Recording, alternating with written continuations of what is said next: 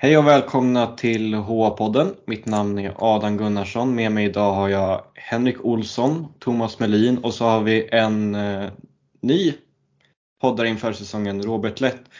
Eh, börja med dig, hur är läget? Jo, men det är bara fint. Bara fint. Glad att vara här. Och väldigt smickrande att få frågan i somras. Du kan väl eh, berätta lite om vilka lag du följer i den här serien främst? Ja, alltså jag är ju för uppväxt i Nybro.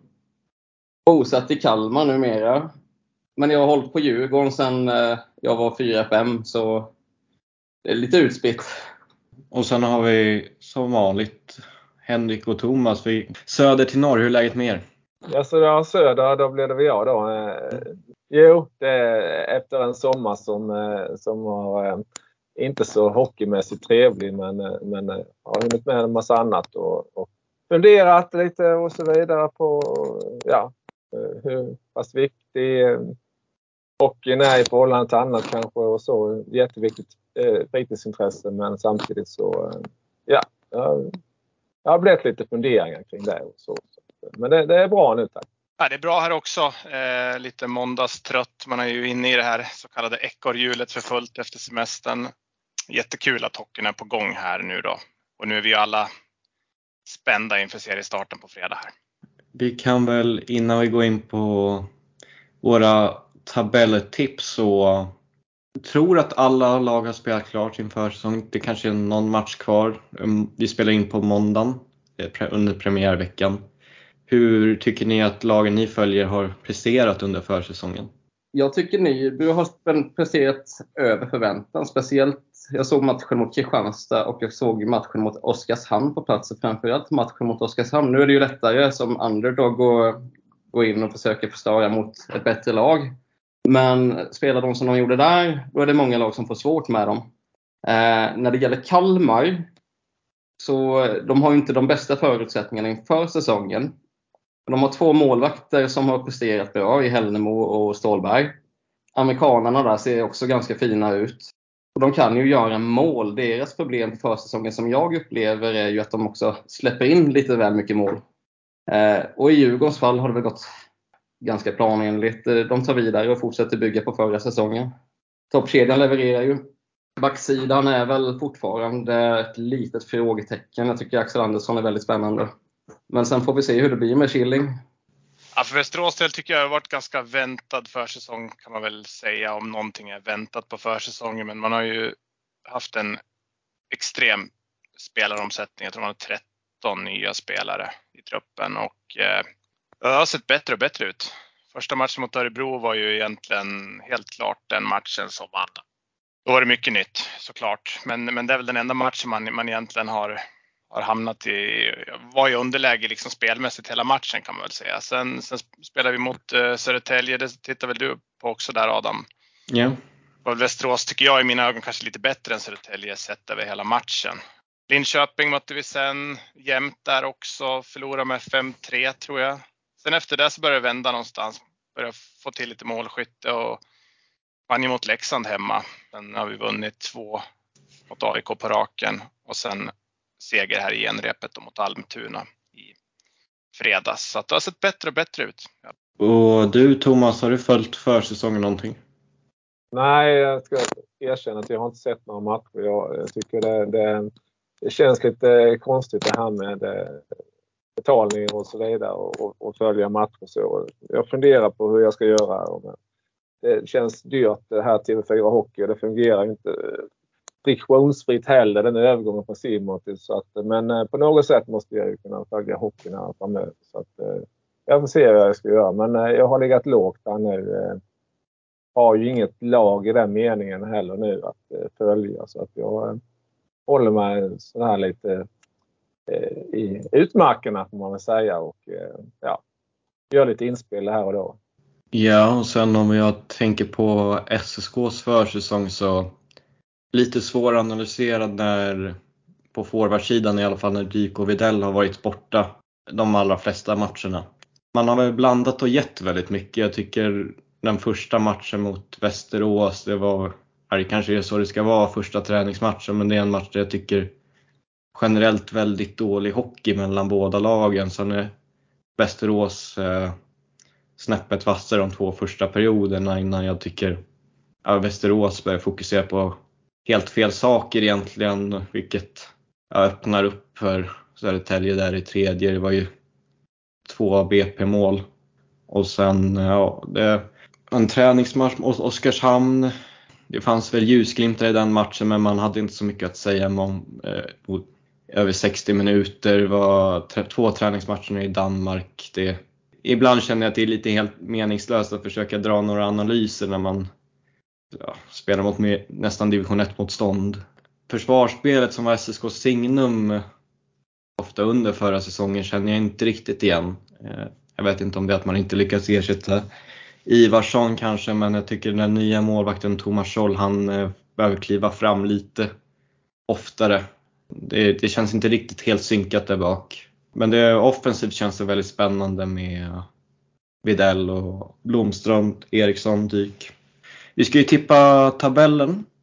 Ja, jag kan börja. Jag ska säga det att jag har inte sett några matcher men jag, jag läser mycket, följer eh, tidningar, följer eh, Twitter, följer, ja, läser rätt så mycket hockey och, och så och eh, kollar laguppställningar och ja, följer med fast jag har inte sett några matcher då så att eh, jag utgår liksom från eh, pappersprodukten lite och Eh, lite också. Jag skrev ett inlägg här på Twitter också om att det är egentligen omöjligt att eh, sätta en tabell nu i mitten på september när, när det är helt andra lag egentligen som efter, framförallt efter transfer deadline då i mitten på februari. Så att, eh, vi har ju sett HV71 förstärkte jättemycket innan de gick upp och Modo tog ju in två spelare från Västervik förra säsongen som var, var framförallt Vela var väl tunga på vågen lite där kan jag tycka. Brynäs kommer ju ner från SHL och har gott om pengar så att eh, lär ju säkert eh, putsa in eh, en del medel på spelare. Och Djurgården lär säkert göra detsamma. Björklöven också. Kanske något lag till. Så att det, det är ju lag som har lite mer pengar eller klubbar som har lite mer pengar. Och sen är det då klubbar som har lite mindre pengar som, de får sälja av spelare kanske istället. Då. Så, att, eh, så utifrån det, de förutsättningarna så har jag försökt liksom att blicka lite framåt med. Då har jag etta Brynäs, tvåa Björklöven, trea Djurgården, fyra Södertälje, femma Västerås, sexa AIK, sjua BIK Karlskoga, åtta Mora, nia Nybro, tia Östersund, elva Almtuna, tolv Västervik, tretton Kalmar och 14 Tingsryd. Det är den tabellen som jag tror kommer vara, vad blir det, i slutet och mitten på mars eller något sånt där då. Mm. Alltså, eh, ja. Du följer ju Västerås en del och Västerås har ju som målsättning att gå upp i år i alla fall enligt den här gulsvart 2024 satsningen. Jag ska inte säga att femma är ett dåligt tabelltips men det är kanske tolkar det som att du inte ser det riktigt som en, en av de allra hetaste SHL-kandidaterna. Eh, hur resonerar du där? Nej, det är helt rätt Adam. Jag tycker att eh, det är för mycket eh, oskrivna kort. Eh, Komark är ju en jätteförstärkning. Eh, kanske den allra bästa värvningen då eh, till ett eh, lag om man ser till en enskild, vad en enskild spelare kan betyda. Eh, och sen eh, är det ju ett antal nordamerikaner som jag vet, eh, både Niklas Johansson och Max då, min son, har, ju scoutat där och hittat ett antal spelare. Men jag har ingen riktig koll på dem och det får man ju kolla på eh, statistik och så vidare. Och eh, det, det är ju, verkar som det är många andra som inte heller har riktigt koll på dem så att eh, det får ju Henrik säga mer sen. Och man, men det känns som att eh, det är mycket osäkert i, i Västerås, framförallt på anfallssidan då. Eh, backsidan har jag ju mer koll på eh, med eh, Flod och eh, Krupic två riktigt bra backar som båda har spelat i Kristianstad. Eh, och eh, spelskickliga. Så att eh, jag tycker det ser bättre ut backmässigt att, eh, Framförallt med, med de två då som säkert kommer att spela mycket tid. Eh, och även i powerplay då. Inte minst Krupic. Så att, eh, men för många frågetecken eh, framåt. Marcus Bergman eh, tror jag kommer att vara lika bra, kanske ännu bättre den här säsongen. Och eh, Gerzic och går ju bra ihop med Komarek. Så att, eh, men det gäller att hitta den tredje länken i den kedjan. Det känns som att eh, Dmitri som är där nu, det kanske inte är han som är det slutliga alternativet. Sen är det några andra bra eh, anfallare som har kommit in. Hellberg från eh, Leksand tycker jag är väldigt spännande junior. Så att, eh, det finns mycket poten potential men många spelare som eh, ska slussas ihop till ett lag och eh, många transatlanter. Eh, och eh, transatlanter vill gärna eh, ha stora roller. Kan alla få det? Eh, Ja, hur, hur blir det helt enkelt? Det ligger ett väldigt stort ansvar tror jag på Karl Helmersson att eh, få ihop helheten då. Så att, eh, men ju längre säsongen går så klart kommer Västerås att bli starkare och starkare tror jag. Så att de kan bli farliga i ett slutspel. Men, men jag tror att eh, femma är nog rätt rimligt i sluttabell. Henrik och Robert, har ni några frågor om tipset? Nej, det är, nej, jag konstaterade lite jag tittat till på mitt tips samtidigt som Thomas pratar att det är ju extremt li, lika. Jag undrar om inte vi kan ha samma lag på kanske 10 av 14 positioner eller liknande. Du får väl titta du Thomas när jag rabblar upp mitt här kanske. Då. Men ja, ja. det är inte jättemycket ja. som skiljer sig där inte. Så jag kör väl mitt då. Jag har etta Brynäs, tvåa Björklöven, trea Djurgården, fyra Västerås, femma Södertälje, sexa AIK, sjua Bofors, åtta Mora IK, nia Nybro, tia Almtuna, elva Östersund, 12 Västervik, 13 Tingsryd och 14 Kalmar. Vill inte påstå alltså det... att det är någon form av facit, men så ser det ut just nu här i mitten av september i alla fall. Vi har i princip samma. Det är bara vi, vi skiftade eh, ordning på. Jag har Södertälje som fyra, Västerås som femma. Du hade omvänt och eh, eh jag hade Nybro 9, Östersund. Nej, nej förlåt. Östersund 10 och Almtuna 11. Du hade omvänt där. Mm, och sen mm. eh, Kalmar och TIFE. Jag hade, hade Kalmar näst sist och TIFE sist och du hade omvänt också. Så att eh, ja, väldigt lika Henrik. Sen är det väl det att, att i år är det ju en, kan man tycka på förhand, ganska stor skiktning där med, med topp 8. Sen är det ju kanske också relativt stabilt topp 6 på förhand i mitt tycke. Men det är ju såklart att så här kommer inte tabellen sluta, det förstår vi allihopa. Men sett på förhand så finns det väl kanske då 5-6 klubbar som det handlar om lite mer än de andra. Och jag tror att Kalmar framförallt fick ju ingen tid på sig att bygga det här laget. Det blir ju otroligt tufft. Otroligt starkt gjort om de kniper, kniper en tolfte plats och undviker kval.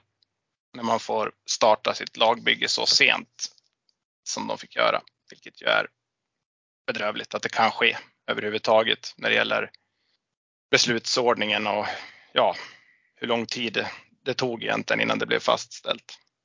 Västervik, ja, de har jag där nere någonstans. Där säljer de av sina spelare som de har gjort de senaste säsongerna och kan mycket väl komma sist i den här serien. Tingsryd ligger ju där nere återigen. Det, det är tufft för dem någonstans. Man klarar sig länge nu, men vi får se. Almtuna ska man aldrig räkna bort från någon form av slutspel, kanske som plockas in där som tionde, tionde lag, kanske kan få spela åttondelsfinal igen. Korta drag är det väl någonstans där jag är. Mina tankegångar. Mm. Eh, båda ni har Brynäs som etta. Vilka lag känner ni kan eh, hota dem? Jag tror ju att Björklöven definitivt kan hota dem. De, de fick behålla både Puli och Silke och har ju förstärkt laget ytterligare. Vi, har, vi pratade ju lite grann, har jag för mig, om i vår avslutande podd där efter säsongen att som är tufft för Björklöven är ju det här, att, det här syndromet att man, man liksom har varit så nära så många gånger nu och orkar man satsa vidare? Jag tror att man gör det i och med att man ändå har någon form av revanschlusta och de här spetsspelarna har bara varit där en säsong nu. Men det är klart att man kan inte förlora finaler eller vara nära att gå upp 5, 6, 7 år på raken i en sån här serie där det är så många otroligt bra lag år efter år. Så att jag tror att de är främsta utmanarna när det gäller sett över 52 omgångar. Det, det tror jag. Jag håller inte riktigt med. Men, men eh, jag tror ju, jag tror inte Löven räcker till i år. Jag har framförallt då, tänker jag, jag tror de kommer sakna Hutchings något oerhört. Varför inte han blir kvar, det, det kan jag inte svara på. Men, men en sån kille, visst de har Weigel som också retar gallfeber på folk, men eh, en sån gris som ändå är med och producerar, en sån som folk måste titta upp, var han är på isen. Du vet aldrig vad som händer. De är viktiga.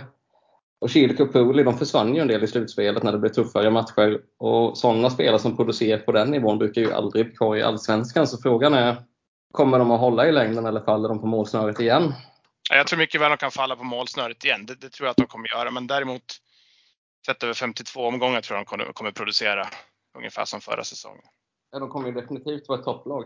Jag tycker att eh, eh både, både Powell och eh, Meyer är, är ju bra eh, Eh, input här nu, eh, nyförvärv. Eh, men jag håller med dig eh, Robert här att eh, Hutchings är en spelare som eh, jag blev förvånad att han lämnade Björklöven. Eller om det nu var att Björklöven inte ville ha kvar honom eller hur det nu var. Men, men det, det, är precis sådana spelare som som behövs i ett slutspel. Jag, jag nämnde ju innan Marcus Vela var ju lite den typen också som, de kom in i Modo och stångades framför mål och tog de här tuffa närkamperna och, och, och så. Det, det, det, behövs de här eh, tuffa spelarna.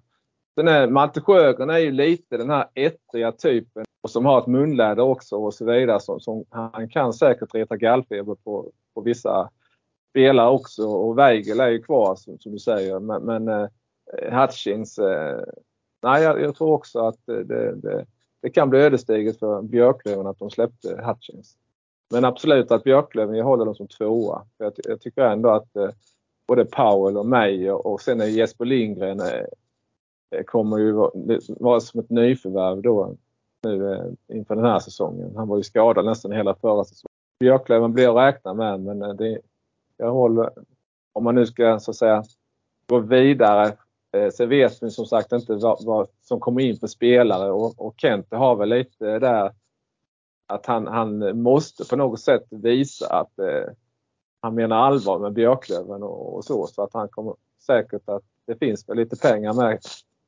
Björklöven eh, har, har, ju sen de eh, var nere och vände i all, eller, eh, eller i division 1 eh, och, och, så. Eh, så att har de ju ändå stabil ekonomi så att, så att de, de har säkert så de kan få in några spelare under säsongens gång. Precis som Brynäs. Men jag tror framförallt att Brynäs kommer att eh, kunna eh, ta in spelare som krävs eh, för att de ska kunna ge sig själva chansen till 100 procent att gå upp. Så att, eh. Är du redo att dra ditt tips Robert? Jajamän. Eh, och jag går emot er lite. Jag har faktiskt SSK som etta det har ju mycket att göra med att de får ihop det och får vara skadefria. Men eh, om de här värvningarna kommer tillbaka och presterar som de har gjort tidigare, Dyk och gänget. Jag tycker Viktor Grahn är en fantastisk värvning. Målvaktsspelet såklart, det blir ju en nyckel om det håller. Men, men får de ihop alla pusselbitar så blir det ett riktigt, riktigt bra lag. Jag har Djurgården som tvåa. Nu har de varit nere ett år, de vet vad som gäller. De kommer absolut att sakna juniorerna som försvann, som redan har börjat göra succé i början på säsongen i SHL. Men eh, stommen är så pass stark så de ska kunna ta det. Och det är likadant där. Det har varit mycket skadeproblem. Men får de vara hela så kan det bli bra. Jag håller över som trea. De behöver jag inte gå in på mer för jag har sagt vad jag tänker där. Jag har faktiskt Brynäs som fyra. De kommer vara med topp fyra, men jag är inte helt säker på att de vet vad som väntar de har killar som har haft, varit med och förlorat och förlorat i flera säsonger som kanske inte har största självförtroendet. Simon Bertilsson spelar ju aldrig en hel säsong. Rudin har också skadeproblem. Jag kan tycka att de är lite mjuka kanske. De har Johan Larsson, de har Bertilsson, sen har de extremt mycket lirare. Men lirare brukar ju inte älska när det blir för tufft och för grötigt. Text mot ett lag som Karlskoga. Så jag, jag tror att de behöver ett år och sen kanske de kommer nästa år. och det tar jag också för att jag minns ju hur det var sist i Djurgården man är. Det tog ett år, sen, fick man, sen rensade man bort stjärnorna, eller de gamla stjärnorna, så tog man in nytt ungt blod. Sen har jag faktiskt Karlskoga som femma. Det kvittar ju. De och Mora. Mora som sexa där. Det, det kan vara antingen eller. De brukar ju alltid lyckas ta sig med hur ofta man än räknar ut dem. Eh, Dennis Hall, en fruktansvärt kompetent tränare när han visat i Hudiksvall. Jag tror de får ihop det och kan vara med där och slåss. Mora, de har sin första kedja där. Fruktansvärt bra. Ny tränare, kommer ta lite tid. Säkert nytt spelsystem. AIK som sjua. Många tycker, är lite heta på dem tycker jag med läsa. Men ja, vi får se. Jag tror de kan vara med. De kan överraska. Men jag ser det inte riktigt än. Sen har jag faktiskt Västerås som åtta och de AIK var jag lite fram och tillbaka på. Och det jag har mot Västerås det är just att de har bytt stomme nu. Och det brukar ta lite tid att få ihop det, komma in i roller och allt det här. Det, det, kan också, de kan komma högre, men just nu har jag dem där. Eh, jag har Nybro som tia. Jag tycker mycket har varit bra. Det finns lite att slipa på. Det finns vissa spelare som jag kanske inte tycker håller, men jag tror att de försvinner. De sållas nog bort sen under säsongen. Men som det är nu så kommer de nog gå in med truppen som den ser ut nu. De tappade ju en kille till Vimmerby som var på tryout nu från Örebro. Som egentligen inte var dålig, men kanske inte riktigt kunde få det utrymmet. Och som jag sa innan, spelar de som de gjorde mot Oskarshamn så kan det bli riktigt bra. De spelar väldigt fartfyllt och spelar väldigt aggressiv forecheck. De åker mycket skridskor. Det finns spelare som verkligen har imponerat nu som Adam Persson har varit enorm i fjärde kedjan. Vinner puckar och är i vägen och tar sin roll. Han har ändå varit en toppspelare i ettan så bara gå ner och svälja den tycker jag är starkt. Sen tycker jag finnarna har haft det jobbigare men jag tror de kan nog vakna till liv sen när de kommer in i det. Det är trots allt en ny division. Tång har sett jättefin ut. Han har fantastiska passningar. Och eh, fartfylld. Han är inne och bråkar och retas och käftar med folk. Eh, publikfavorit. Om han öser in poäng, det får vi fortfarande se sen när serien är igång, men det ser lovande ut. Förlåt mig, nu, jag menar Gollod gör jag. Jag sa fel. Ehm, um, Tång har haft det lite jobbigare. Gollod har varit jättebra. Uh, jag har Östersund som 11 och det har jag mer eller mindre för att jag inte riktigt har stenkoll på dem, ska jag erkänna. Så de och Nyberg kan mycket väl byta plats. Jag har Västervik som 12, jag har Kalmar som 13 och jag har Tingsryd som 14. Nu, eh, min passa håller ju på Tingsryd, han är ju därifrån, så vi såg ju mycket i kvalet. Och Västervik hade ju problem med att de drog på sig så extremt mycket utvisningar, men de, de spelade ändå hyfsat. Och de som syndade mest, de är borta nu. Så jag tror de kan få ihop det och klara det. Men som ni säljer, säger, de kanske säljer av spelare igen, det vet vi ju inte. Det kanske blir annorlunda nu under Viktor Öhman. I Kalmars fall så tror jag man ska inte underskatta dem för de har eh, väldigt mycket skickliga spelare. De känner varandra utan och innan. Eh, absolut. Jag tror många av de här spelarna hade kunnat spela i Allsvenskan. Men kanske inte tillsammans. Det de har nu, som ni vet, de har inte jättebra förutsättningar kvar. Det har kommit in lite, lite nya nordamerikaner. Vanderbeck har sett bra ut. Det kommer komma in fler under säsongen, garanterat. Och de kan göra mål. Det, det defensiva har varit problemet på försäsongen tycker jag, men det kan de växa in i. Så underskattar man dem så kan man åka dit på det. Sen har jag Tingsryd sist. Och det, av vad jag har sett av dem nu under sommaren och även under våren. De spelar fint tillsammans, de spelar som ett lag, men de har så ofattbart svårt att göra mål. Felix Olsson är en alldeles för bra center för att spela så långt ner i, i, eh, i ett lag så långt ner, så jag vet inte riktigt vad som hänt där. Sen finns det ju andra som inte steppat upp. Jonathan Harry har inte varit så het sista säsongerna. Och nu tappar de Gardin med, så någon får ju göra målen. Frågan är vem som kliver fram. Glömde du lag 9? Ja, ja förlåt. Eh, Almtuna. Kimby är fantastisk tränare. Han får ut överprestation av alla sina trupper, så det är svårt att gå emot det historiskt. Thomas, Henrik, har ni någon fråga ja, tipset? Ja, men bra genomgång Robert, men oj, oj, oj vad du underskattar Västerås säger jag bara. Nej, men man vet. Det, det, kan bli skitbra, men det kan också bli Det kommer så. bli bra. Det kommer bli bra. Det är lätt att vara kaxig i september, eller hur? Det kommer bli bra. Nej, vi får se. Nej, men... Nej, det blir ju mycket magkänsla när man läser igenom ja, det här. Så är det. Så är det. Ja.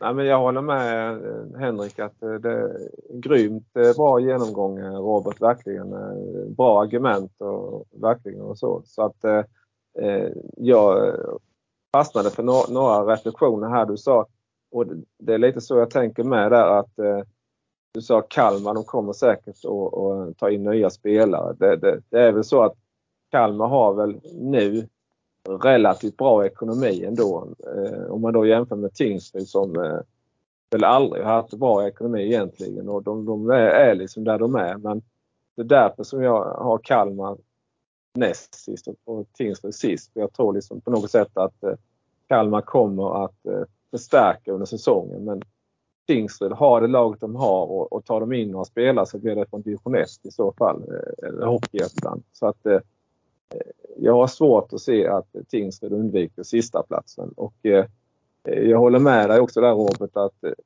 Tingsryd har extremt svårt med, med målskyttar och nu tappade de då Anton Gradin till Djurgården. Och, eh, Robert, du har ju koll på Djurgården med. Gradin har ju bara en assist där hittills under försäsongen. Han har ju inte rosat marknaden där men det, men det är väl inte aktuellt att de släpper honom redan nu om man säger så. Men, det är svårt. Eh, nej om vi får avbryta, det svåra för Gradin är ju att han är ju lite av en Olle Liss light i mina ögon. Han är betydligt bättre skridskoåkare, men de, de skjuter som hästar. Men det kanske, när det inte funkar med, skott, med skyttet så blir de ganska... Ja, men de kanske inte blir lika nyttiga. Det kanske blir mer av en belastning. Nu vet ju inte jag. Olle Liss i Björklund var ju en sak, men uh, mycket det handlar om att de måste få extremt mycket tid och utrymme. Och Sen är det inte lätt att komma in i ett nytt lag. Det går från ett bottenlag, Gradin, till ett topplag. Han kommer nog få speltid, han kommer få chanser, men kommer nog inte spela i PP1. Så man får väl ge det lite tid och se hur det blir. Men var det inte så i början, Robert, att, eh, att eh, Gradin fick chansen i mer eller mindre eh, första kedjan i, i början på försäsongen? Jo, det stämmer. Men som sagt, jag, jag, tror han behöver lite mer tid. Jag tror de ser honom på sikt som en ersättare till Liss. Så det kan bli bra tiden får utvisa det. Jag tycker det är intressant med Olle List. Jag måste, jag måste säga det att han, han skrev ju ett tvåårskontrakt då och eh, med tanke på eh, slutspelet då där han var mer eller mindre petad. Eh, och han hade ju säkert anbud eh, men han eh, liksom han bet ihop och han eh, vill fullfölja sitt kontrakt och han eh, placeras i en brunkarkedja. Han är ju fjärde kedjan men han har ändå liksom, tycker han visar eh, rätt moral där liksom att han, han, tar den rollen och liksom vill jobba sig upp i laget och han har ändå smält in tre mål. Det är väl alla i powerplay väl. Så att eh, han, han eh, visar ju att han har skottet kvar och, och, så vidare men spelmässigt så är han lite lägre ner i hierarkin då. Eh, ja, men det är just det. Han har en extrem spetskompetens där i skottet. Men, men som jag säger, nej, han, han försvinner gärna i matcher. Så det, det, är att han är lite ojämn och jag tror det är där han faller. Så Garpenlöv har kanske inte största förtroendet för honom, vad det verkar. Men sen fanns det ju andra som inte heller presterade eh, förra säsongen som hade det jobbigt. Så eh, Brodin hade det också jobbigt i perioder, men sen är ju han en annan speltyp. För han kan ju, när, när inte poängskörden funkar kan han gå in som en eh, istället och vinna puckar och ta eh, det smutsiga jobbet. Jag upplever kanske inte att Liss riktigt är den spelaren. Så vi får se vad som händer. sen var det väl eh, så också att Brodin han steppade väl upp lite i slutspelet. Eh, och sen har du John Norman som underpresterade rejält förra säsongen men eh, han genomgick väl två ögonoperationer med. Han är ju en helt annan spelare, i alla fall nu sett till försäsongen då ju. Gud ja, gud ja. Norman kommer bli bra. Han, jag, jag tror han kommer tillbaka denna säsongen på allvar. Då har du de här som, du har ju Renfeldt och de här med. Där, om man nu ska koppla till Kalmar. Så det, det finns ju en del kontrakt de har försökt avlasta under säsongen och jag hade ju mycket hellre all heder till Rensfeldt och vad han har gjort i sin karriär. Men jag hade ju mycket hellre haft kvar en kille som Mika Onavori som har gått till Kalmar nu. Och, och låtit honom göra ungefär samma arbete. För, utan han tjänar ju en bråkdel ungefär vad, vad Rensfeldt gör. Och jag tycker han var minst lika bra förra säsongen. Tycker du att Garpenlöv har en övertro på, på de här uh, gubbarna om man nu säger så? Eller? Uh, Marcus Kryger säger jag nej till. Han har varit fantastisk. Klasen när han är på är skitbra, men han är ju inte den som åker ner och är superpåslagen när man möter Almtuna kanske. Däremot kliver ju han fram när det gäller. Sen har du ju Brodda, de här. Jag tror inte att det är sån övertro på det sättet, för man vet vad man får och nu har de fått ett år på sig att anpassa sig. Frågan är ju... Eh, däremot så tycker jag han hade väldigt skumma uttagningar som förra året när han fortsatte med Niklas Danielsson som back och hade eh, Kevin Karlsson som forward i vissa matcher. Kevin Karlsson visade i slutspelet att han är ju hur bra som helst. Jag är inte helt såld på ledarstaben ska jag erkänna. Mycket handlar om hur spelarna används. Du, du pratar om Kalmar där. Alltså de, de hade ju en potentiell skyttekung. Men de, de tappade honom till Karlskrona istället. Där. Hur ser du på det? Uh, Kurs Rydberg där ja. Eh, han fick inte ihop Ja. med jobb och ekonomi. Grejen med Viktor Kurs Rydberg är att han, precis, om man, hans, precis som Eero Savilahti i Nybro där, det är två fantastiskt smarta spelare på division 1-nivå. Ingen av dem har någon speciell skridskoåkning och man märker även nu på Eero att han har lite jobbigt när det väl dras upp i tempot. För det är så, de är så mycket spelintelligentare och kvickare ett steg upp. Så det är inte säkert att det är... Det är klart att han hade petat in poäng här och där, men att han hade kanske inte varit den första centern de hade behövt i Allsvenskan. Är den vakant den platsen fortfarande tycker du? Det skulle jag säga. Ska vi dra mitt tips lite snabbt och sen kan vi nörda ner oss i våra lag. Jag kör bakifrån, jag börjar med botten. På sista plats har jag Kalmar. Lite samma motiveringar som er andra, otroligt tuffa förutsättningar. Behöver inte gå in på det så mycket mer. Sen Tingsryd. Jag vill rätta mig igen om jag har fel, men jag tror vi alla tippade samma lag i playout va? Ja, det är väldigt svag trupp på pappret. Det tror jag inte speciellt mycket på. Och sen eh, 12 Västervik. Väldigt svårbedömd trupp.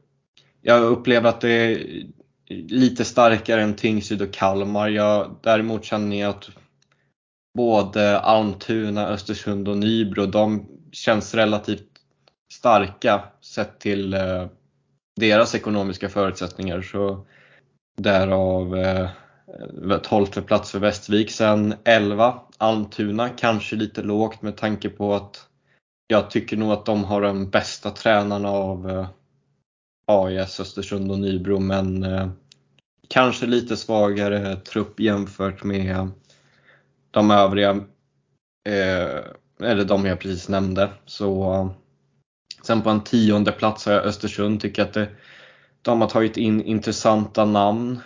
Kan bygga vidare lite på förra säsongen som ja, man får väl överlag säga var en positiv överraskning även om det började dala där mot slutet. På en nionde plats har jag Mora.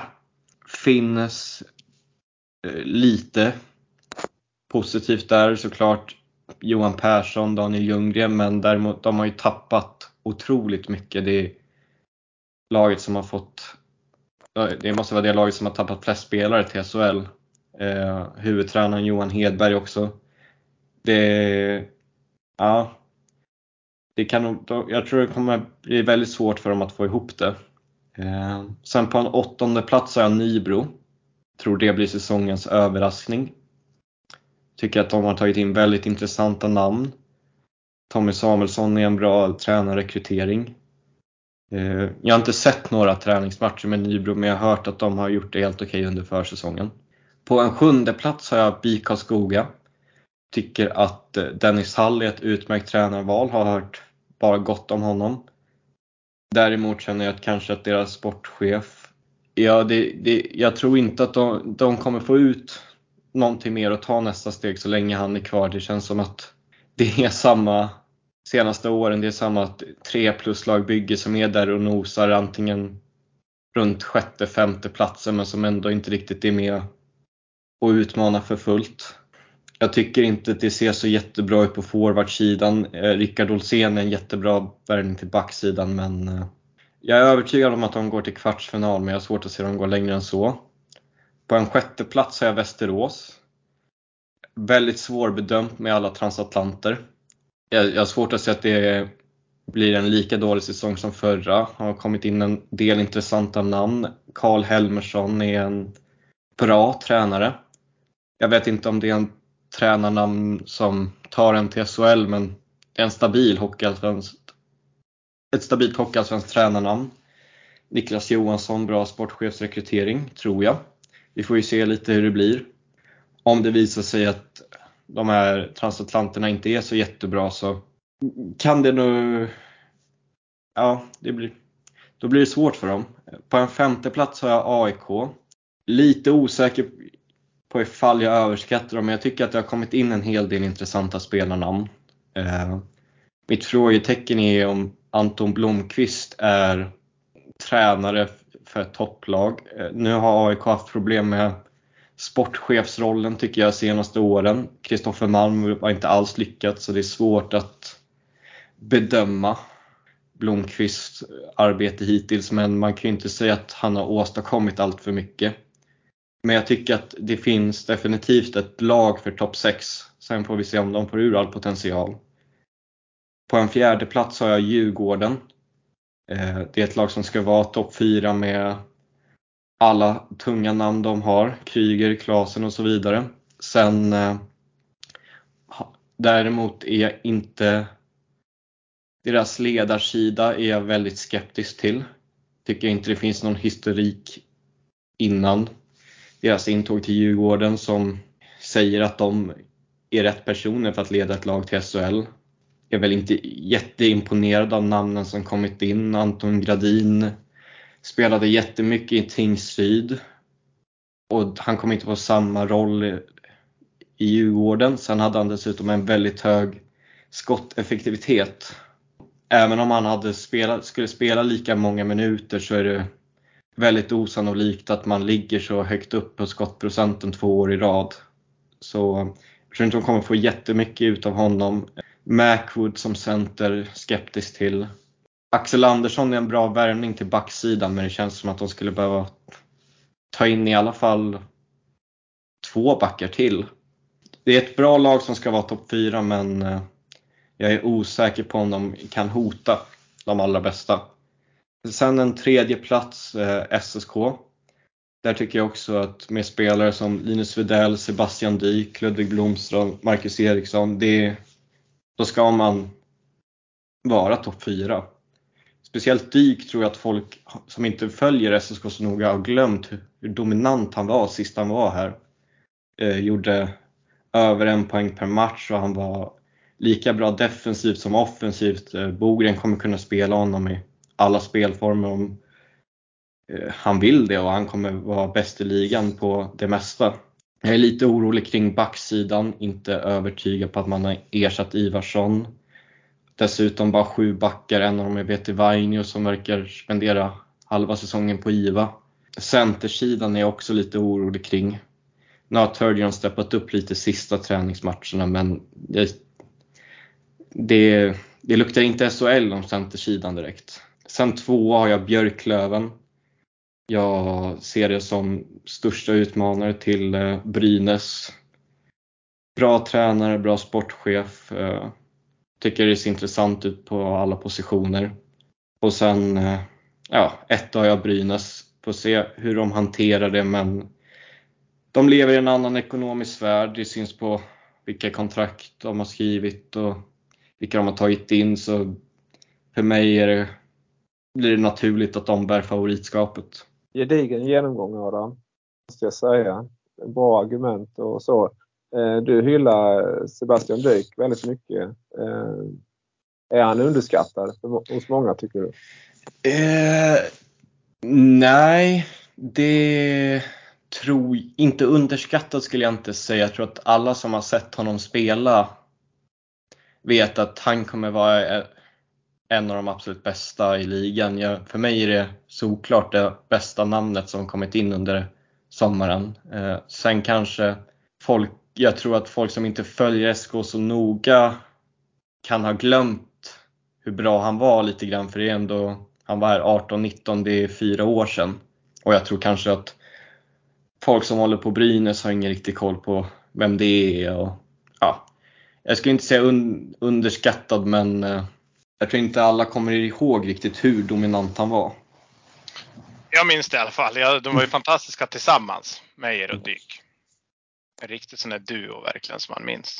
Jag tror Mayer vann poängligan men eh, Dyk är en komplett spelare på ett helt annat Han tog ett så otroligt stort defensivt ansvar i den kedjan och det är en spelare man vet vad man får och han, eh, han är ödmjuk också, han är en ledare och det, det går nog inte att värdesätta någon spelare högre än Linus Widell men jag skulle nog säga att Dyk, i alla fall i SSK, är så nära man kan komma. Det, jag värdesätter den värvningen otroligt mycket högre än eh, Ludvig Blomstrand och Marcus Eriksson även om jag tycker det också är två kanonvärvningar. Men det märker man ju också med SSK nu att när, när Widell inte kunde förra året, då blev de ju ganska platta. Nu har de ju killar som ska kunna kliva upp och prestera. De, de är ju ett mycket bredare lag nu offensivt. Ja, så är det ju. Det, det var lite strategin mot SSK att ja, det, det var väldigt mycket på Videll och en hel del tjuvsmällar och allt handlade om att ta honom ur fokus och lyckades man med det då hade man med största sannolikhet vunnit matchen. Eh, det, den strategin kommer inte funka den här säsongen utan tvärtom, gör man det så går man nog bort sig rätt rejält. Det tror jag också. Du var inne lite på AIK där med intressanta värvningar. Det kan jag hålla med om. Konto ska ju vara riktigt, riktigt bra till exempel. Men eh, tror vi att Gynge har fått den där lekkamraten som tänder honom nu? Nej, är jag osäker på. Kommer inte Gynge och Bagenda spela ihop den här säsongen då? Eller gjorde inte, gjorde inte de det förra säsongen? Jag har inte sett AIK tillräckligt mycket. Eh, jag, jag, tror inte... Jag, jag, är rätt säker på att du har rätt Thomas. Eh, och det funkade ganska bra stundtals. Men eh, jag tror inte att de kommer ha en eh, första kedja som är en av de absolut starkaste i ligan. Det är ett bra lag men jag ser inte att de har det där lilla extra som krävs för att eh, hota de bästa lagen i serien. Och eh, som sagt, jag är lite, jag vet inte riktigt var jag står när det gäller Anton Blomqvist. Det. Men där har de ju också tryggat upp med Fredrik Stillman om det inte skulle funka. Då, då sätter jag nästan ett större frågetecken på sportchefsplatsen där, för Pajen har ju haft ett ganska mediokert facit till Linköping får man väl ändå säga. Det, ja, det är jag också väldigt skeptisk till. En väldigt märklig värvning. Båda Stockholmslagen är jag väldigt skeptisk till när det gäller deras ledarsida. Garpenlöv och Stopp eller inga. Jag känner så mycket förtroende för det heller om jag var djurgårdare. Jag ska erkänna att Stoppel känns som att han hamnat på alla möjliga positioner för att det varit en tom plats och den behöver fyllas tills vidare. Känslan är väl att Stoppel inte kommer vara sportchef så jättelänge till. Om man ska se vad man läser och har. Nu har jag ju inget öra i organisationen som man har med småklubbarna här i närheten. Och jag håller med dig. Jag, eh, jag håller inte Garpenlöv som en huvudcoach. Jag, jag, tycker han halkar in i landslaget på ett bananskal och jag tycker inte att han jag tycker inte heller att han riktigt har eh, meriterna eller har lyckats egentligen någonstans han har varit. Visst, det blev bättre sen han kom in. Men har det att göra med att spelarna ryckte upp sig eller är det hans ledarskap? Jag vet inte. Jag hade hoppats att de skulle rycka Kimby från Almtuna, men det, så blev det ju inte. Det ryktas väl att Garpenlöv ska bli sportchef, eller var det, var det det du menade? Robert? Ja, jag, jag hörde det också. Jag tror att det är en roll som passar honom bättre han känns mer som en kanslist. Han är Vore det inte bra för Djurgården att ta någon utifrån som inte är djurgårdare in i själen? Det skulle inte vara fel. Det mest spännande skulle vara vem man plocka i så fall. Det finns ju mm. några namn man, uh, i klubbar runt omkring, men sen ska de bli tillgängliga också. Ska man våga chansa på någon så kanske Daniel Stolt i Kalmar skulle kunna bli ett namn för SHL så småningom. Jag tycker han gör ett jättejobb här nere. Vi får se vad de löser. Jag kan hålla med om det. Men det är lite intressant där Adam. Södertälje var ju lite inavel om man säger så, många år. Sen kommer Georgsson in och eh, det blev väl bättre får man väl säga förra säsongen. Ett rejält, eh, i alla fall om man tittar i tabell och eh, så.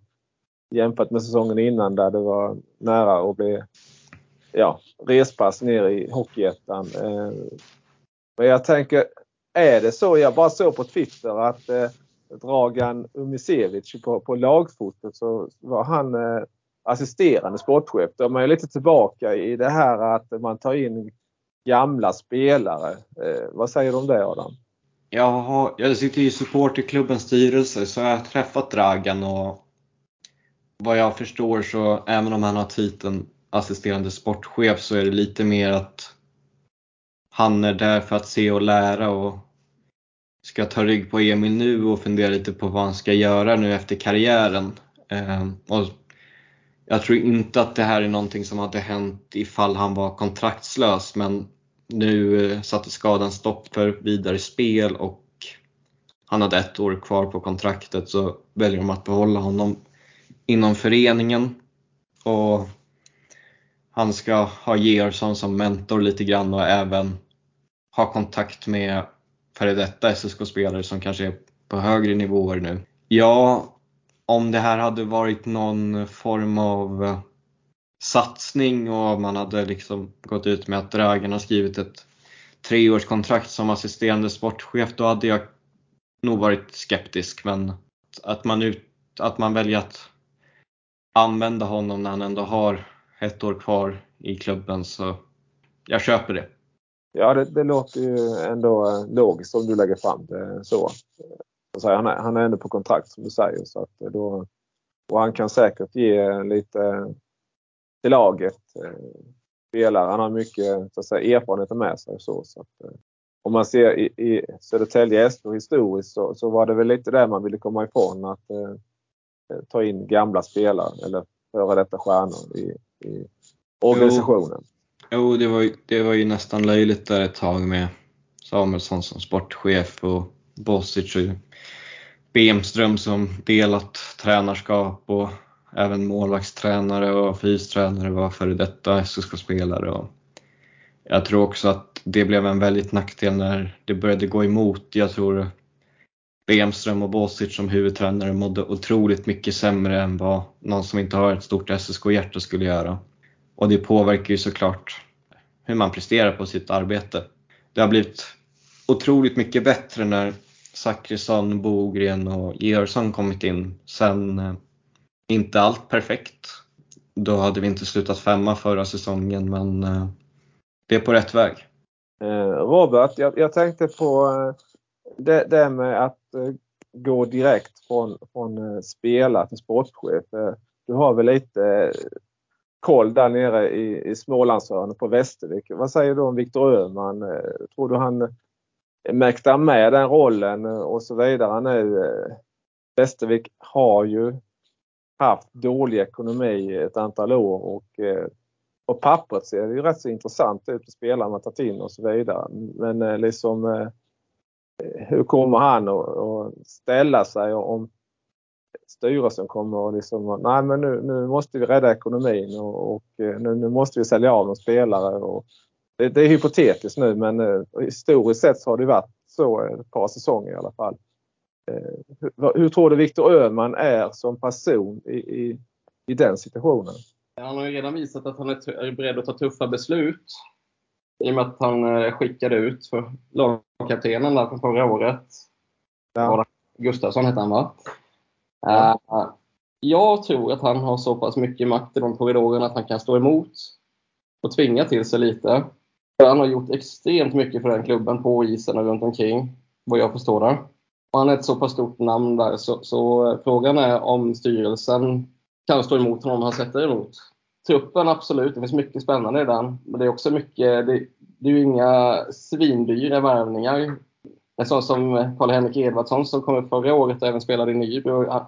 Jag tror han, han kan absolut ta ett par steg till i år. Till exempel Gustav Salmi Lilja som kom från eh, Dalen. finns också potential i. Så det, det är ju inga dyra värvningar.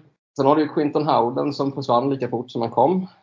Vem ska de sälja? Det är McGrew i så fall, om han överpresterar. Men det vet vi ju inte. Nej, de kan ju inte sälja Theo Jakobsson för han, han är ju på lån. Så, så att, eh, och Cernik, eh, är han på draft eller är han över och, och eh, på camp nu eller hur, hur är det? Det har jag faktiskt ingen koll på men det borde han ju vara. Jag hörde någonting om det men jag är inte säker ja, på det. De, men... de har ju de här träningskamperna nu. Så det, det bör han ju. I och med att han är 18 och lär ju vilja se honom där borta i Philadelphia. Å andra sidan, så han lyckas ju inte så jättebra i Södertälje. Eller han fick ju inte så mycket speltid där. Men han, det, han gick ju desto, desto bättre för honom i, i Västervik. Ju. Ja, Han ska väl kunna... Är det inte så att nästan att eh, det är Cernik och eh, Jakobsson och McGrew som är en första kedja i Västervik? Eller? så är det absolut. Och sen kommer ju Sölme Lilja där sen.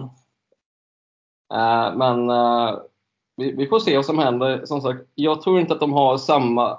Jag tror inte de kommer ha riktigt den spetsen i spelarna så att de kommer kunna sälja speciellt dyrt och tjäna mycket pengar på det i alla fall. Så frågan är om det, om det kommer så långt att om det skulle vara lönt för dem. Eh, Det är väl han är, Erkamp i så fall. Precis. Men, men någonstans måste de ju också visa att de klarar av att de spelar på klara kontrakter på riktigt i år efter förra säsongen. Annars blir de ju ett skämt istället.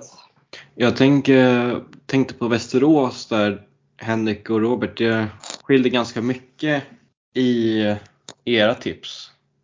4 kontra 8. Den stora grejen jag har där, det handlar inte så mycket om vad de har tagit in. Jo, nu, nu har ju en amerikan redan lämnat där. Så frågan är ju om de slår igenom. Det är mycket nytt. Det är som ni också nämnt att det kan vara bra, det är bra värvningar vissa av dem. Sen är det en del som man inte har så mycket koll på. Får de ihop allting? Nej, men jag förstår alltså att Västerås, äh, Västerås är jättesvåranalyserade på förhand, absolut. Man har så pass många nya spelare så att det är ju att, att liksom motivera att de ska vara topp tre eller topp fyra, det är ganska svårt så här innan det börjar givetvis. Men eh, nu har jag sett dem spela. Jag har ju sett varenda match utom genrepet mot Almtuna. Eh, jag tycker att det ser, återigen, det är tidigt på säsongen, jag har inte ens startat än, men, men det ser bra ut alltså. De, de har spets i år med Gersic och Komarek i, i första kedjan. Sen får vi se vem som blir tredje länk där. Det kommer ju komma in någonting bredvid dem alla gånger. Sen har vi Hutchison som andra center och i år har vi liksom någonstans det är jag ganska övertygad om att de här problemen som vi diskuterade i podden innan förra säsongen. När de hade värvat in Blake Spears som, som tilltänkt andra center och som egentligen var en defensiv, alltså defensiv spelare, en defensiv specialist. Som visserligen hade spelat i NHL säsongen innan men det är inte lätt att ställa om i alla fall och bli poängkung och driva ett lag på den här nivån. Trots allt. Nu har vi Nick Hutchison där som, som ser otroligt stark ut i mina ögon. En andra kedja på, på pappret just nu med Hutchison, Marcus Bergman som, som ett gammalt årgångsvin ser bättre och bättre ut för varje säsong som går. Sen har vi Erik Engstrand där på, på andra kanten. Det är ju tre skithus, alltså de är ju en, över 1,90 alla tre och väger väl någonstans mellan 90 och 100 kilo. Enorm fart på, på skridskorna så att så det tycker jag det ser otroligt bra ut de första två kedjorna och sen tredje linjen då med, med, med Kyle Topping där som är lite mer svårplacerad kan jag tycka hittills. Han gjorde ju hattrick, ett äkta hattrick faktiskt till och med mot Almtuna här i genrepet. När de för övrigt körde över Almtuna totalt fast de vilade på Marek och Gerzic och jag tror även att eh, Flod och eh, Kropic vilade. Ja. Vad kör Henrik? Ja, nej men och, och sen Sen tycker jag också att vi, vi har en fjärde kedja den här säsongen som verkligen ser ut som en riktig energikedja men som en, även kan, kommer kunna producera en del med Hoffbauer som kommer från Örebro som är möjligtvis till och med snabbare på skridskorna än vad Marcus Bergman är. Som Isak Skedung som ju om nu det blir så som det är tänkt att han får den här fjärde centerrollen, det är precis där han ska vara i ett sånt här lagbygge. Gabriel Kangas tar kliv för varje säsong som går. Och sen Hannes Hellberg som du nämnde Thomas där som, eh, som också ser bra ut. Så jag tycker forwardsmässigt sett så är jag inte ett dugg orolig för att, för att det här laget kommer ha svårt att producera som man har haft de senaste säsongerna. Absolut inte. Centersidan ser otroligt stark ut. Sen har vi frågetecken fortsatt på målvaktssidan. Måste få se mer av eh, Nilo Hallonen som, som målvakter är svåranalyserade, det har vi pratat om förut och det är ganska, man måste se dem en stund för att liksom kunna göra en någorlunda bedömning. Men var skadad på försäsongen tidigt, spelar ju inte förrän fjärde matchen tror jag, där försäsong mot Leksand. Eh, sen har han stått ytterligare två matcher och sett jättelugn eh, och fin ut i liksom inga konstiga rörelser men samtidigt otroligt snabb efter isen och i förflyttningarna. Så att, där vågar jag inte sticka ut hakan än och säga att, att det kommer bli succé, men, men jag tycker definitivt att, att, eh, att det ser bra ut om man, om man, om man tänker på det kontra hans eh, mycket tveksamma räddningsprocent som han haft i, i Helsingfors förra säsongen. Och han har väl egentligen inte, tror jag, varit över 90 procent de senaste säsongerna bakåt i tiden. Men eh, finska landslaget har ju uppenbarligen trott på honom. Han har varit med på lite uttagningar där och det, det säger väl alltid någonting. Som sagt, eh, Jan Blomqvist försöker väl såklart ta upp den kampen. Men där tror jag inte riktigt att han, att han är redo för att axla en första målvaktsposition i ett, ett lag som åtminstone har SHL-ambitioner, om vi ska kalla det för det. Då är nog jag mer, alltså backsidan ser också bättre ut. Nu, nu står jag här och, och framhäver Västerås som, som ett lag som verkligen kanske kan utmana toppen, men, men det, det tror jag. Men, men backsidan ser, det ser bättre ut än förra säsongen. Amil Krupic Erik Flod ser riktigt bra ut. Lopponen som kommer in har väl sett så där ut kan jag tycka. Spelskicklig men lite halvtrög på skridskorna, lite slarvig i passningsspelet hittills. Men det syns ju att det är en skicklig, en skicklig back liksom, så vi får väl se vilka kliv han kan ta. Men sen finns det väl lite frågetecken kring eh, Ludvig Östman och eh, Alexander Lindelöf om de håller, om de håller för, för, ett, för ett topplag så att säga. Hämmas fortfarande Lindelöf eller? Hämmas fortfarande Lindelöf? Han hade väl rätt så grova skador var ett tag? Nej, nej, han har varit skadefri mm. vad jag vet. Det är nog snarare så att han hade en väldigt tuff eh, säsong förra säsongen. Svårt att ta, ta plats helt enkelt. Han kom ju från en riktigt stark poängmässig säsong i Tingsryd där han kom tillbaks. Men eh, ja, vi får se. Är, han är fortfarande relativt ung. Men eh, ja, det börjar väl bli dags om man ska blomma ut och verkligen färga på den här nivån. och Ian Blomqvist som du säger, han har ju verkligen visat att han, han, kan, han kan stänga igen enskilda matcher i alla fall. Exakt. Det är för mig fara. ja men precis, nej men det är absolut en, en, en, duktig målvakt men jag tror inte att han är riktigt redo än för att axla en, en första målvaktsroll. Sen eh, som du var inne på Adam, den här treåriga satsningen går in på år tre eh, nu då man har pratat ganska lite om den egentligen nu på, på slutet utan jag tror mer att man, eh, jag ska inte säga att satsningen, satsningen fortsätter givetvis men, men eh, man ligger lite lågt i det där snacket med, med att, att det måste ske den här säsongen. Så att säga. Men om man, om man tittar på, på Twitter och, och, och så, så Västerås IK har ju en väldigt bra marknadssida. Man är väldigt snabba med att lägga ut eh, när nya företag eh, går med i, i satsningen här. Så att det känns ju som att eh, Västerås IK bygger upp en ekonomi så, som har, ger möjlighet att eh, satsa vidare om man säger så och kanske ännu högre då till ett kommande år. Det intrycket får jag i alla fall när jag följer som sagt Västerås lite mer och, och man ser liksom att det, det finns eh, ekonomiska resurser eh, på ett annat sätt än vad Västerås hade för, om man säger backa tio år och så vidare. Ja, det stämmer definitivt, absolut. Jag tycker de kämpar på otroligt bra. Dyker in nya silverpartners och guldpartners dagligen höll jag på att säga här, här nu som man, man får se. Så att, eh, Västerås största problem är ju samma problem de har haft de senaste, ska vi säga 10-15 säsongerna. Det är arenan. Om du jämför till exempel med, med Adams SSK är det ju vad har vi där? Vad har ni där? 30 loger någonting. Västerås har ju liksom, de, de har ju liksom egentligen gjort allt det de kan i sin nuvarande arena. Liksom de, de kommer, ja visst, de, de jobbar på jättebra. De, de får nya partners i alla fall såklart och det är klart att det genererar pengar. Men, men, men just det här med att verkligen kunna växa liksom och hyra ut loger och så vidare. Det, gamla Rocklundahallen är ju, det är väl Sveriges äldsta elithockeyarena om man säger så. Det är liksom två, tre loger. Det, det, finns liksom inte så mycket. Man, man kämpar på och bygger om någon sektion här och där. Man, man har en relativt nya rinkside-baren som man liksom kan sitta och dricka lite öl och, och ha trevligt på den sektionen. Den är utsåld mer eller mindre varenda match men det är inget fel på publiksnittet heller liksom så sett men framförallt sett till den här kräftgången som har varit de senaste säsongerna. Men, men för att verkligen kunna växa liksom ekonomiskt och verkligen utmana de här kanske absolut rikaste klubbarna i, i allsvenskan och framförallt om man skulle lyckas ta klivet upp till SHL oavsett om det sker den här säsongen eller nästa så är det ju svårt utan en arena som, som följer liksom dagens, eh, ska man säga, ja, men det folk vill, vill ha. Det blir trångt i gångar. Det blir liksom det räcker att det är 2 500 i arenan så, så liksom står folk och köar ut rätt ut i gångarna där folk ska liksom gå förbi mot, mot andra sidan och kanske gå och prata med någon. Då går, går man igenom en folksamling som spärrar upp hela, hela gången. Liksom. Så det, det, är ett problem, men det är, en, det är en annan diskussion givetvis. Men det är värt att lyfta i alla fall. För, för Västerås, alltså, de som jobbar runt klubben, de, de gör ett fantastiskt arbete. Det är min känsla i alla fall. Men de gör så, eh, definitivt så gott de kan med de förutsättningar de har.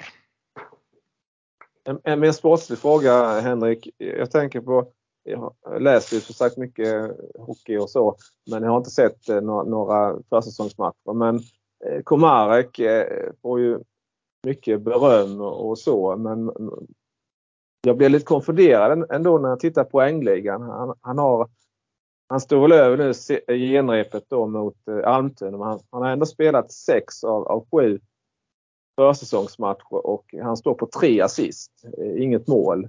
Har du någon kommentar där? Har, har han medvetet att, har, att han inte fått spela powerplay eller liksom finns det någon anledning till att han eh, maskerar han formen eller samtidigt så har han ju fått bra betyg och, och, och så vidare. Men hur ser du på hans poängproduktion?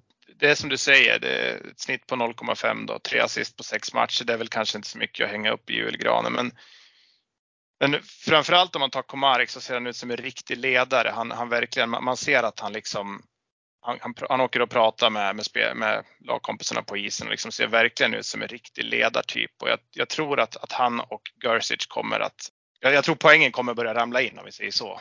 När, när det börjar bli skarpt läge. Liksom. Det är klart att han har sett helt okej okay ut på försäsongen men det är klart att det finns mycket, mycket mer att hämta där. Det, det är jag helt övertygad om. Um, det, det, saknas en spelare jämte honom och Gerzic. Det är kanske då som liksom han får det här lyftet om man säger så då eller? Ja, men jag tror lite. Du, du var inne på det i ditt prat tidigare där. Eh, han ehm, Dmitrijev, han spelar ju där nu då. Men eh, jag tror inte att han, eh, alltså han är inte den typen av spelare för det första. Han är ju mer en, en slitvarg och en kämpe. Han åker snabbt och en ganska snabb spelare sådär. Men han kommer ju faktiskt från, trots allt från den här kanadensiska juniorligan som är ju ett, ett, ett hack under, ja vad ska man säga, ECHL då, som, som kanske är där, därifrån många värvar till, till allsvenskan. Det, det är en chansning av Niklas och Max. Och jag tror definitivt att han, han är tillräckligt bra för att kanske spela en tredje line, men jag tror inte att det kommer bli någon poängproducerande forward.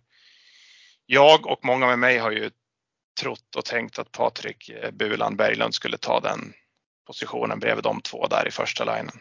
Och det är ju visserligen inte sagt att det inte kommer bli så än, men här och nu är det ju ytterst tveksamt att det blir så. Säg att de skulle plocka in Patrik Berglund. Hur står du i den frågan? Ja, jag vill se Patrik Berglund där med de två. Det, det, jag vill se. Jag, jag tror att det skulle kunna bli en allsvenskans bästa kedja, rent av. Jag vet att det är delat läge när det gäller Patrik Berglund, men jag, jag vill se han där. Men sen är det så här, Patrik Berglund har inte spelat hockey på två och ett halvt år nu, så det är ju liksom inte bara att kliva in och, och, och vara på den nivån han var på innan han så att säga la skridskorna på hyllan. Så är det ju. Men eh, han har ju tränat i somras, men jag vet inte, lite oklart varför det inte blev mer än så. Jag vet ju när han kom till Djurgården, då hade man ju väldigt höga förväntningar, men han blev kanske inte den bärande spelaren som man kanske hade trott. Man märkte att han var ruggigt stark och duktig på att täcka pucken, men just både poängproduktionen och det här. Det kändes som det gick lite långsamt. Ja, precis. Jo, men så, så, så är det nog. Det kan det väl finnas andra orsaker till varför han inte han var på topp där och då exempelvis. Men eh, Ja, vi får se, men jag tror hur som helst det kommer komma in en, en, en tredje länk till eh, Komarek och Gersic där. Det, det, kommer det göra och det, det, det, är ju egentligen redan klart att det blir så i och med att eh, Kemp har ju redan åkt hem. Han var väl tänkt för någonstans andra, tredje linjen, men han, han försvann ju redan innan, innan det började. Det ryktas väl att det var flickvännen som ville hem helt enkelt. Jag vet inte om det stämmer, men han tog sin väska och åkte till Arlanda i alla fall.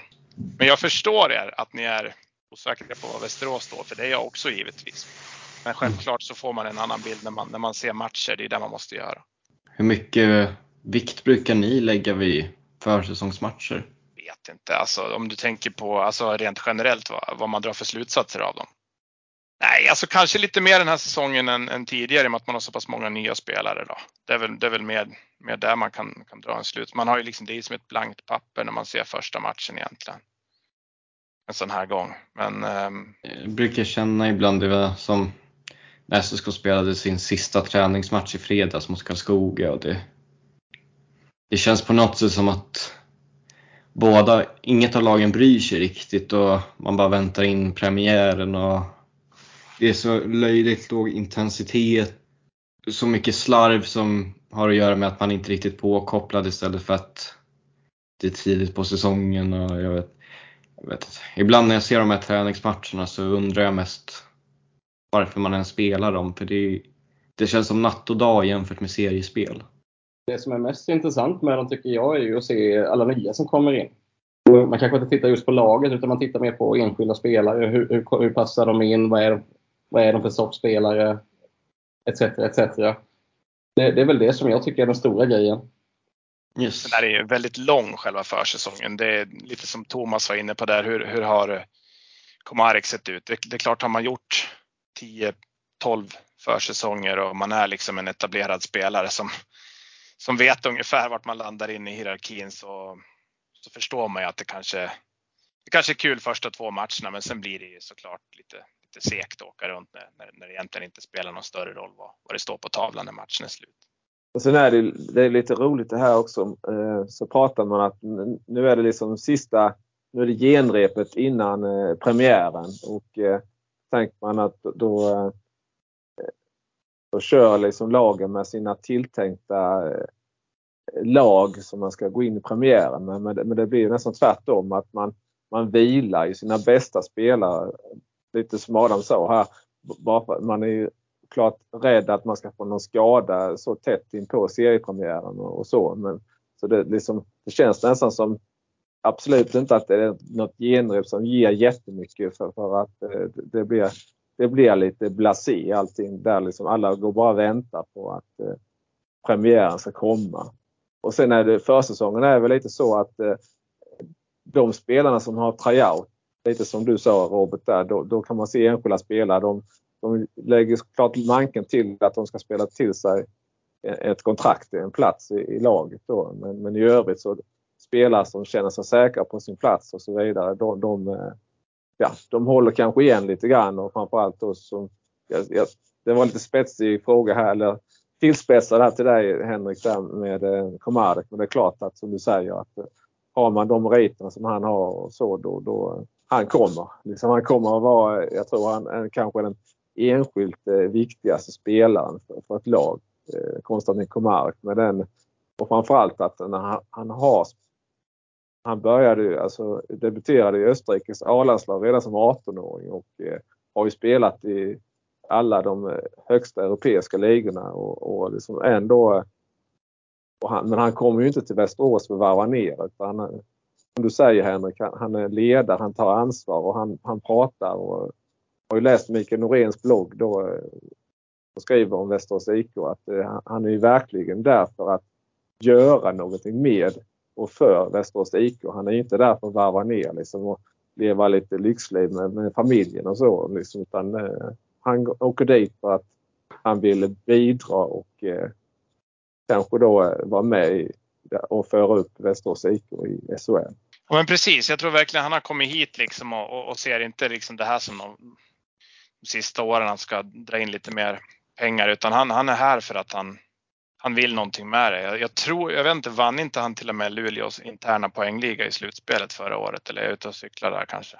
Så låter det vara lite osagt men. Eh, jag tror han hade fem, fem assist på, på tio matcher och sånt där. Men, eh, ja, ja. Jag var ju på den här vikdagen. Det ersatt den här första officiella isträningen kan man säga. Jättefint uppstyrd dag tycker jag och, och, och där var ju Komarek och alla andra spelarna med och minglade och efter, efter allt var klart med skills competition och så vidare så, så fick alla barn då åka, åka med spelarna ut på isen och ja men helt enkelt umgås med spelarna på isen och bland annat Komarek var helt fantastisk. Jag har två tjejer själv som, som var in på isen där och han var liksom där och, och pratade med dem och frågade om de ville åka med lite grann och så här. Och, nej, verkar vara en riktigt, riktigt fin, fin personlighet, liksom fin, fin ledargestalt och för min del hade han gärna få, kunnat fått ett C på bröstet direkt för att verkligen markera den här, ja, nu ska man inte kalla det för nystart när man är inne på år tre i en SHL-satsning, men det blir, ju, det blir ju såklart en nystart när man har 13 nya spelare. Eh, någon mer fråga om Västerås eller ska vi gå in på Nybro lite grann? Koiko light. Eller Koiko deluxe. Vilket säger du Robert? Ja, vi får väl se vad som händer här. Nej, men eh, om man nu går in på försäsongen. Jag tror ju att försäsongen är ju nästan viktigare för nya lag som Nybro och Kalmar som inte riktigt vet var de står när de kommer upp. Eh, det är väldigt mycket nya spelare. Det är också en hel del kvar, men de har ändå rensat upp väldigt mycket bland trotjänarna som jag kanske trodde att någon skulle få vara kvar, som Victor Bolin eller Robin Wengdahl som de satte i båset istället. Jag tycker ändå, visst Karlskrona var ju en plump, men då möter de också ett lag från divisionen under, så det kanske inte var supermotiverande som Karlskoga-matcherna och Oskarshamn och så vidare. Eh, Gollod som vi varit inne på har ju varit fantastisk. Han ser riktigt, riktigt fin ut. Jag tycker Adam Persson, som jag nämnde, lagkaptenen, har varit riktigt, riktigt bra i en shutdown-roll. Han har också producerat framåt. Finnarna har haft lite, lite svårt att akklimatisera sig till en högre nivå. Då pratar jag om Eero Sarvilahti och Joel Luksiala. Eh, Sarvilahti har ju inte riktigt skridskoåkningen. Men han är smart och med lite tid så kanske han kan komma in i det. Eh, Luksiala lever mycket på speed. Det han haft jobbigt med här är väl att eh, kvaliteten på backarna är så pass mycket större för att här kan de stänga ytorna för honom så han hinner aldrig få upp farten riktigt. Eh, men det ser helt klart intressant ut. Om man ska ta något mer så jag tycker målvaktssidan har varit bra. Jag tycker Robin Johansson var lite darrig. Han hade mycket ljumskproblem i våras varit skadad stora delar av säsongen, men han börjar se ut som sig själv igen. Så han, han kommer vara en eh, klart godkänd tvåa där bakom Tex. Och Tex är ju en klassmålvakt som vi vet på den här nivån. Eh, Tommy Samuelsson som den viktigaste värvningen av allihop. Jag tror att rekryteringen av Tommy Samuelsson, det är ju det tråkiga om man, vi som gillar NHL med öppna löner. Eh, det är svårt att säga hur, med de här värvningarna hur mycket man har bjudit över alla andra lag. Bang for the, bang for the buck som man säger. Eh, men jag tror att, att de värvar Tommy Samuelsson innebär nog också att de kan få de här spelarna lite, lite billigare än de hade fått annars. Eh, Niklas Torp, nu gick ju han sönder tidigt mot Oskarshamn, men han är bra och han gör det han ska. Han är närvaro och han blir hur viktig som helst. Sen finns det ju såklart eh, Alex Tong där. Jag är inte riktigt säker på honom. Det har sett lite slött ut. Det har tappat mycket puck. Han har lyckats göra ett par mål, men, men det ser kantigt ut. Så där sätter jag ett frågetecken. Han har ju ändå tänkt i topp 9. Eh, jag tycker Jesper Mång som följer upp från Hockeyettan har gjort det jättebra. Han är ju främst en defensiv spelare. Jag tycker han har anpassat sig bra. Han spelar enkelt och gör, han gör det inte svårt för sig och det klarar han sig på. Eh, Hugo Styf har sett riktigt, riktigt fin ut. Gud vilket första pass den killen har. Jag är imponerad eh, eh, Robert. Du, du nämner många spelare men det är ingen med Kristianstad IK-anknytning. jag kommer in på dem. Uh, ja, du, eh, ja. nej, nej, men eh, jag läste Skladnichenko, han, han är skadad eller? Agnali har varit skadad. Ja, Skladnichenko, eh, nu är det en axel läste jag. Innan dess var det väl en hjärnskakning. Men det, det jag sett av honom, han ser betydligt mycket mer engagerad ut än vad han gjorde på stora delar förra säsongen. Så han kan bli ett utropstecken om man håller sig hel. Däremot jag tycker Ljungman har haft det jobbigt. Jag tycker han har haft det jättejobbigt. Han har ju mycket talang men det, det känns inte som att han får ut så mycket av det. Nu vet inte jag hur han var i Kristianstad men sen det är klart, man kommer i ett nytt lag, det är många nya spelare, man ska lära känna och, och hitta varandra. Det kanske kan bli bra, men jag ser det inte just nu. Man ser att han är skicklig jag instämmer helt på Ljungman. Eh, han, hade, han var riktigt om man ska säga, dålig på, under hösten. Det tog sig lite under våren men eh, eh, han, han har absolut potential men eh, han, han fick inte ut den i Kristianstad. Så att, eh, lite förvånad att eh, Samuelsson tog in honom. Ska jag säga. Eller sportchefen då. Ja, sen, sen ska man ju faktiskt erkänna att klubbledningen i Nybro, det vi kände som jobbade i mediehyllan och när vi pratade om det det kändes ibland som att de, oh, där är ett stort namn, honom plockar vi in. Och sen hade man kanske inte riktigt en plan för hur man skulle använda honom.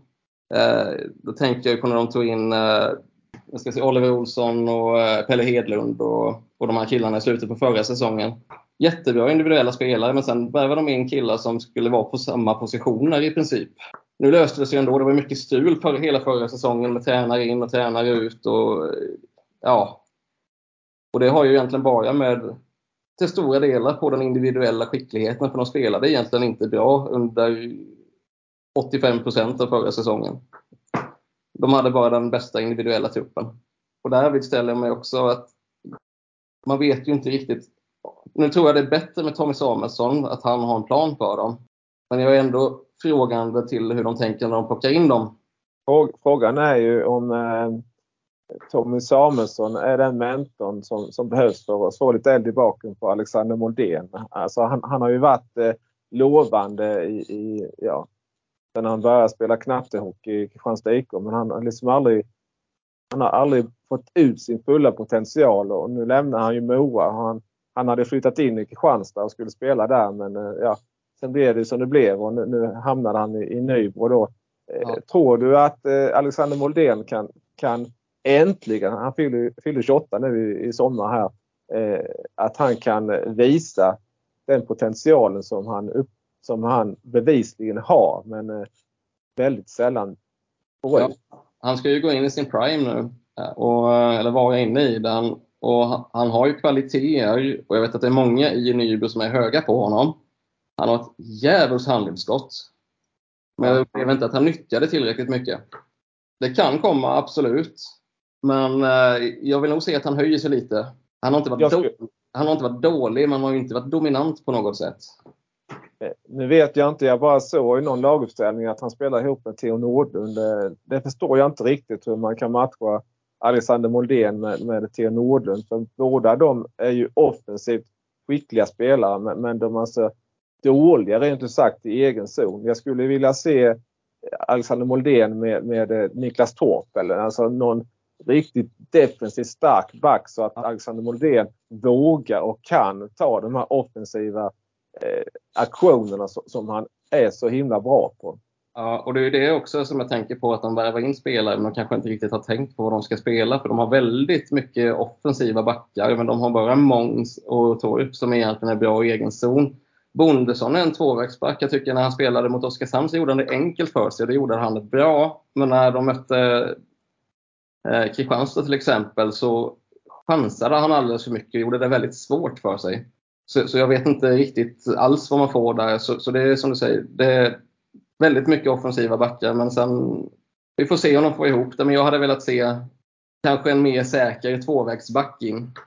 Eh, Bondesson han eh, gjorde ju stora framsteg i Kristianstad förra säsongen. Innan dess har han blandat gett rätt så mycket. Men jag tror att det går rätt så mycket när han han lämnade Kristianstad och spelade i, i Tingsryd och, och sen kom han tillbaka till Kristianstad. Det var en helt annan back och eh, gjorde 7 plus 7 förra säsongen och eh, han var bra helt enkelt då. Men eh, innan dess så, så eh, tycker jag inte att han eh, fick ut sin no, rätt, inte alls mycket av den potentialen som han har. Han har ju trots allt spelat SHL-hockey med Rögle och, och så. Eh, jag har ju mest sett honom från tiden i Rögle. Eh, men det, han har ju en fantastisk fart på skridskorna. Ja. Och jag tycker ändå att han kan ju spela fysiskt när han väl vill. Så det finns ju verktyg. Jag, jag tror han kan bli bra. Eh, det handlar nog mest om att hitta rätt som det ser ut nu. Sen kan det vara att han spelade som han gjorde mot Kristianstad. Det kan ju vara förklaring också att han ville visa mycket mot sin gamla klubb och så vidare. Det kan ju spela in sånt också. Kanske så, där. Så kan det också vara. Men eh, det, då, då, var han nog den enda, för det var många som inte riktigt, som kom från Kristianstad som inte alls verkade spelsugna. Nästan alla när man läser Twitter och eh, liksom tippar Nybro som säsongens överraskning och det är flera som jag har sett tippat laget runt eh, placering eh, 68. Att, att hypen är, nu har jag tappat ordet, Befogad kanske? Ja, befogad precis. Eh, eller känner du att det är lite överdrivet? Jag tycker den är överdriven. Vi ska komma ihåg att de är nya i ligan. Många har inte spelat på den här nivån, många har spelat lite grann på den här nivån och de som har spelat kommer precis från eh, en klubb med ekonomisk kaos som de inte var beredda på att lämna. Jag tror klubben också i sig tror, har en liten övertro på sig själva om jag ska vara helt ärlig. Och jag tror det är viktigt att man behåller ödmjukheten, se sin plats i hierarkin och jobba därifrån. Så, så jag ser dem som 10-11. De kommer inte hamna på någon kvalplats och därefter, de kan absolut överraska. Och den frågan är, som man säger, orkar de hela vägen? För de har inte mött Djurgården, de har inte mött Brynäs, de har inte mött Björklöven. Karlskoga, absolut, men de har haft det lite jobbigt på försäsongen. De har inte riktigt hittat rätten, det kommer komma för dem. Men sen hur mycket, det är ju också ett lag med vana allsvenska spelare så de kanske inte tar det på lika stort allvar. Jag tänker på publikintresset också. Det är också någonting som man hör när man Ja, det, det är stort. Det, det är stort, det, det stämmer. Uh, det, det, är absolut stort. Så det är många som är engagerade och många tycker och tänker. Så det är... Hur mycket tar hallen in? Är det mot 3000 någonting eller? Nej, inte riktigt. Jag tror det är runt 2 500. 2 500, ja. Ja, för de, eh, det försvann ju lite när de, jag vet inte om ni kommer ihåg det gamla apberget? Där nya entrén är. De byggde ju om hallen 2014 tror jag. Det var en stor träläktare där, så nu är det ju sittplatser nästan överallt och då försvann ju mycket platser. Sen är det ju en gammal hall och eh, jag tror om de bosätter sig i Allsvenskan så kommer de behöva ha något lite större. Framförallt då med Kalmar i närheten, Tingsryd är med, Västervik är inte långt. Fortsätter det vara mycket klubbar i närheten så kommer den ju fyllas. Tingsryd kommer ju alltid med stort busslass.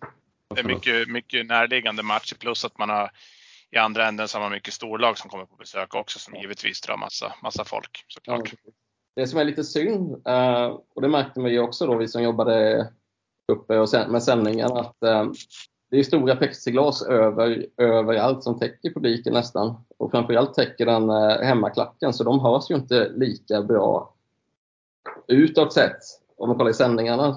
Men däremot så står ju bortaklacken precis bredvid det båset. Så, um, jag tror många som tittar på sändningarna ser inte hur, vilket jobb de faktiskt gör där. Det är ett jävla liv. Hur många säsongskort har de sålt? Oh, det har inte jag i huvudet. Men det, det är många. Undrar om jag kan hitta den någonstans.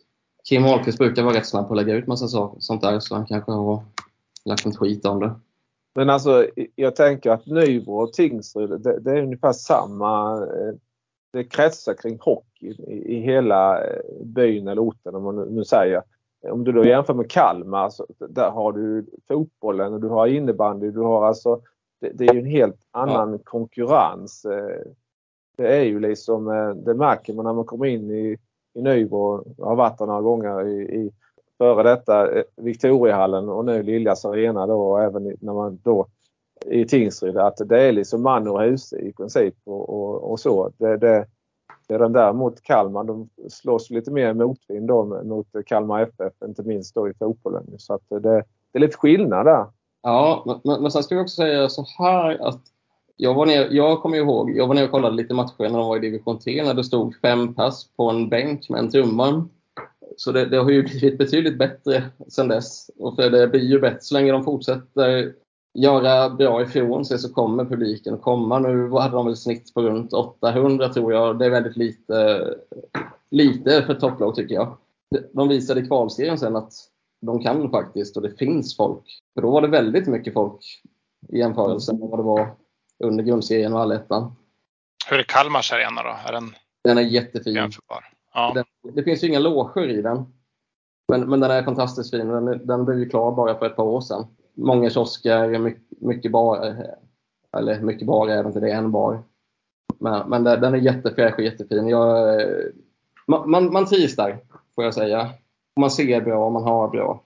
Jag har varit väldigt mycket i Växjö och kollat innan de byggde den, vet jag. Men, men det är väldigt stark rivalitet mellan Nybro och Kalmar, eller? Uh, du har ju, eller, eller det är överdrivet. Det, det beror på vem du frågar. Ja. uh, nu, nu kommer jag göra mig väldigt populär här, men uh, Nybros fans vill ju gärna låtsas som att det inte är det. För lillebror och ja, men, ingen historia och etc. etc. etc. och Tingsryd, Tingsryd är rivalen. Men läser man online så lägger de ju noll fokus på Tingsryd och allt på Kalmar. Det säger väl ganska mycket. Har, vi någon, har ni någon mer fråga om Nybro, Henrik och Thomas? Nej, men känns som en fräsch nykomling i alla fall. Eh, som ja. definitivt kan ställa till lite oreda. Just att man hör att de, att de har budat över andra klubbar så ekonomin eller ja, ekonomin vet man aldrig med när det gäller hockeyklubbar men man får väl anta att den är relativt god. Ja, de, de och Karlskrona var väl de stora ekonomiska hajarna i Hockeyettan i alla fall. Nu ligger de väl knappast högst, men de har, ska ha en god ekonomi. SSK Djurgården skulle vi gå igenom idag i detalj lite extra också, men vi har pratat om de två lagen en hel del till och från under inspelningen. Är det någonting vi har missat kring de två? Nej, nej, fortsätt du Thomas. Eh, vi har inte pratat något direkt om eh, Marcus Eriksson, eh, Adam. Vad tycker du om honom? Jag läste att han hade tre assist i en match i Danmark. Han lägger de här mackorna. Det är klart att nu har han bättre medspelare. Eh, men han, han får inte plats i, i första kedjan då. Men eh, han har ju ändå presterat nästan eh, en poäng i snitt per match i Vita Hästen nu de två senaste säsongerna. Så han är 38 år men, men ändå still going strong. Va, va, vad kan man förvänta sig av Marcus Eriksson nu i en bättre omgivning? Samtidigt så får han ju då, eftersom det då är fler inom citat stjärnor då så, så, så får han ju inte den. Han är inte enda stjärnan om man säger så, så han får ju klart inte kanske lika mycket speltid och så. Eh, men ändå liksom eh, bättre lekkamrat.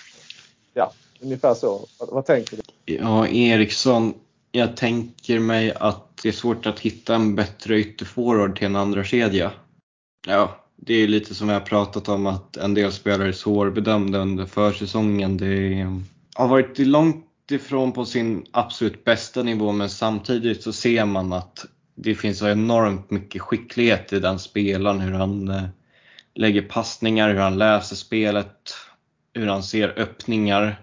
Eh, intelligensen är enorm. Det är han, en av de smartaste spelarna i den här ligan. Eh, sen är det, ja han kommer nog få en ganska bra omgivning. Det, det beror lite på vilka han hittar kemi med. Det är svårt för honom att det är en av ligans bästa spelare men det är nog ändå svårt för honom att peta Widell och Dyk det, det, de två känns ganska fastgjutna som forward 1 och 2. Så jag vet, alla de här fyra, Videll, Dyk, Blomstrand och Eriksson har potentialen att göra en poäng per match men eh, kommer nog in, det, det kommer inte bli så för de två som får mest förtroende och istid lär, lär ligga där runt en poäng per match och sen kommer två inte få lika mycket förtroende och kanske istället ligga på 40-45 poäng. Men eh, det är svårt att klaga på den värvningen.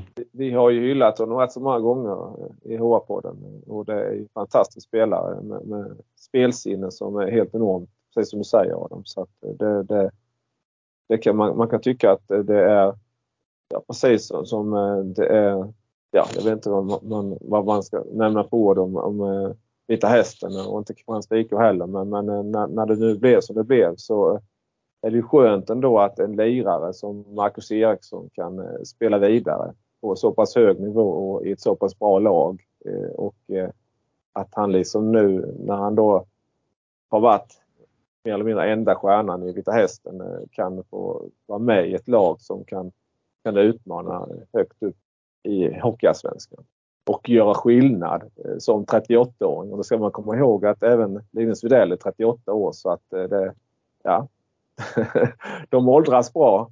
De, de där två gubbarna får man säga. Det är sjukt imponerande att de kan hålla den nivån. Du, du svarar på din egen fråga nästan Thomas. Ska du tillägga ja. något Adam? Nej, det tyckte du sa det bra.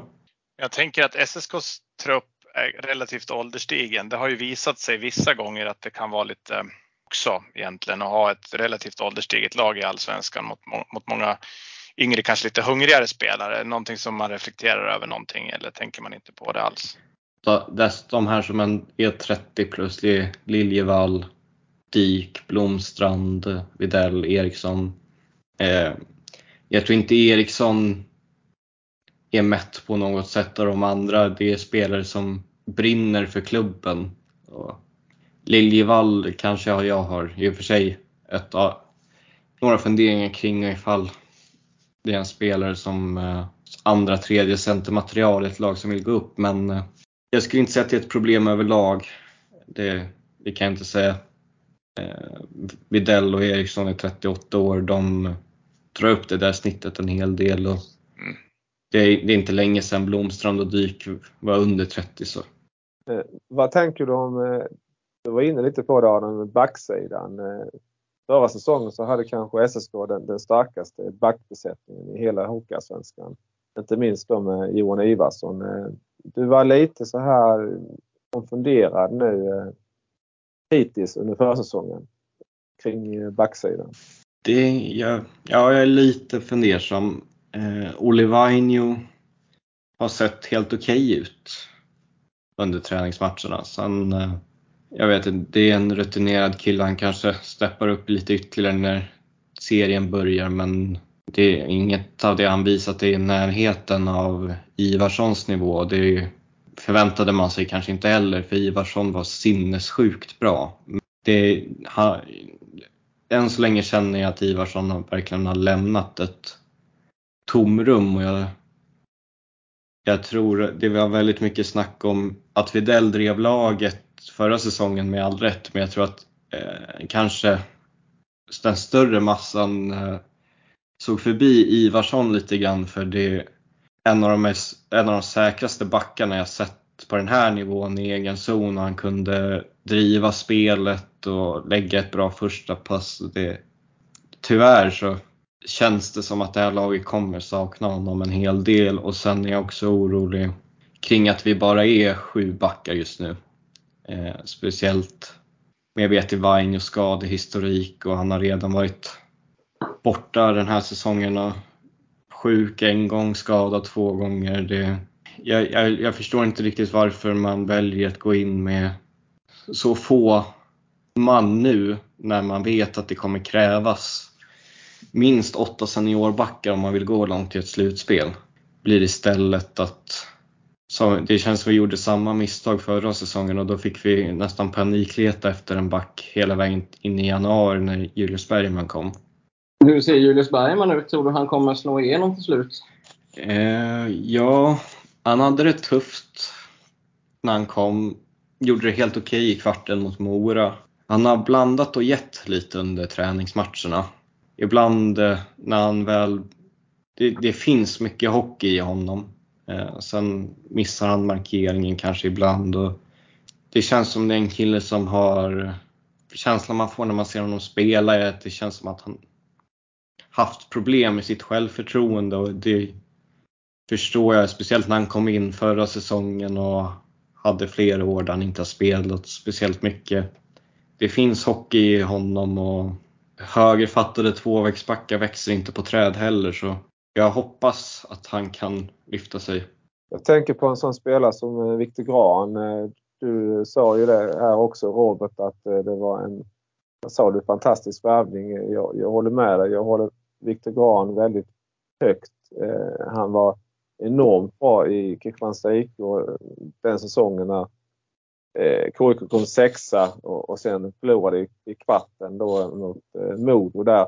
Eh, och eh, tvåvägsback och gjorde mycket poäng och eh, säker defensivt. Eh, du nämnde Ivarsson där Adam att han är säker i egen zon. Det vill jag hävda att eh, Viktor, Viktor Gran är också. Men sen kanske han inte har eh, den eh, pondusen och så som Ivarsson har. Men han, han har väldigt mycket hockey i sig och eh, med rätt backpartner så tror jag att eh, SSK kan få ut väldigt mycket av Viktor Gran. Eh, för att eh, det finns mycket potential i honom. Ja, jag håller med dig och jag tycker om det jag har sett av Gran i Kristianstad. Sen jag är lite försiktig med vad jag ska dra för slutsatser av det jag sett under försäsongen för att eh, han har inte fått spela så jättemycket. Han har varit i tredje backpar, jag tror, tror alla matcher. Jag vet inte, och han har inte fått chansen i powerplay heller.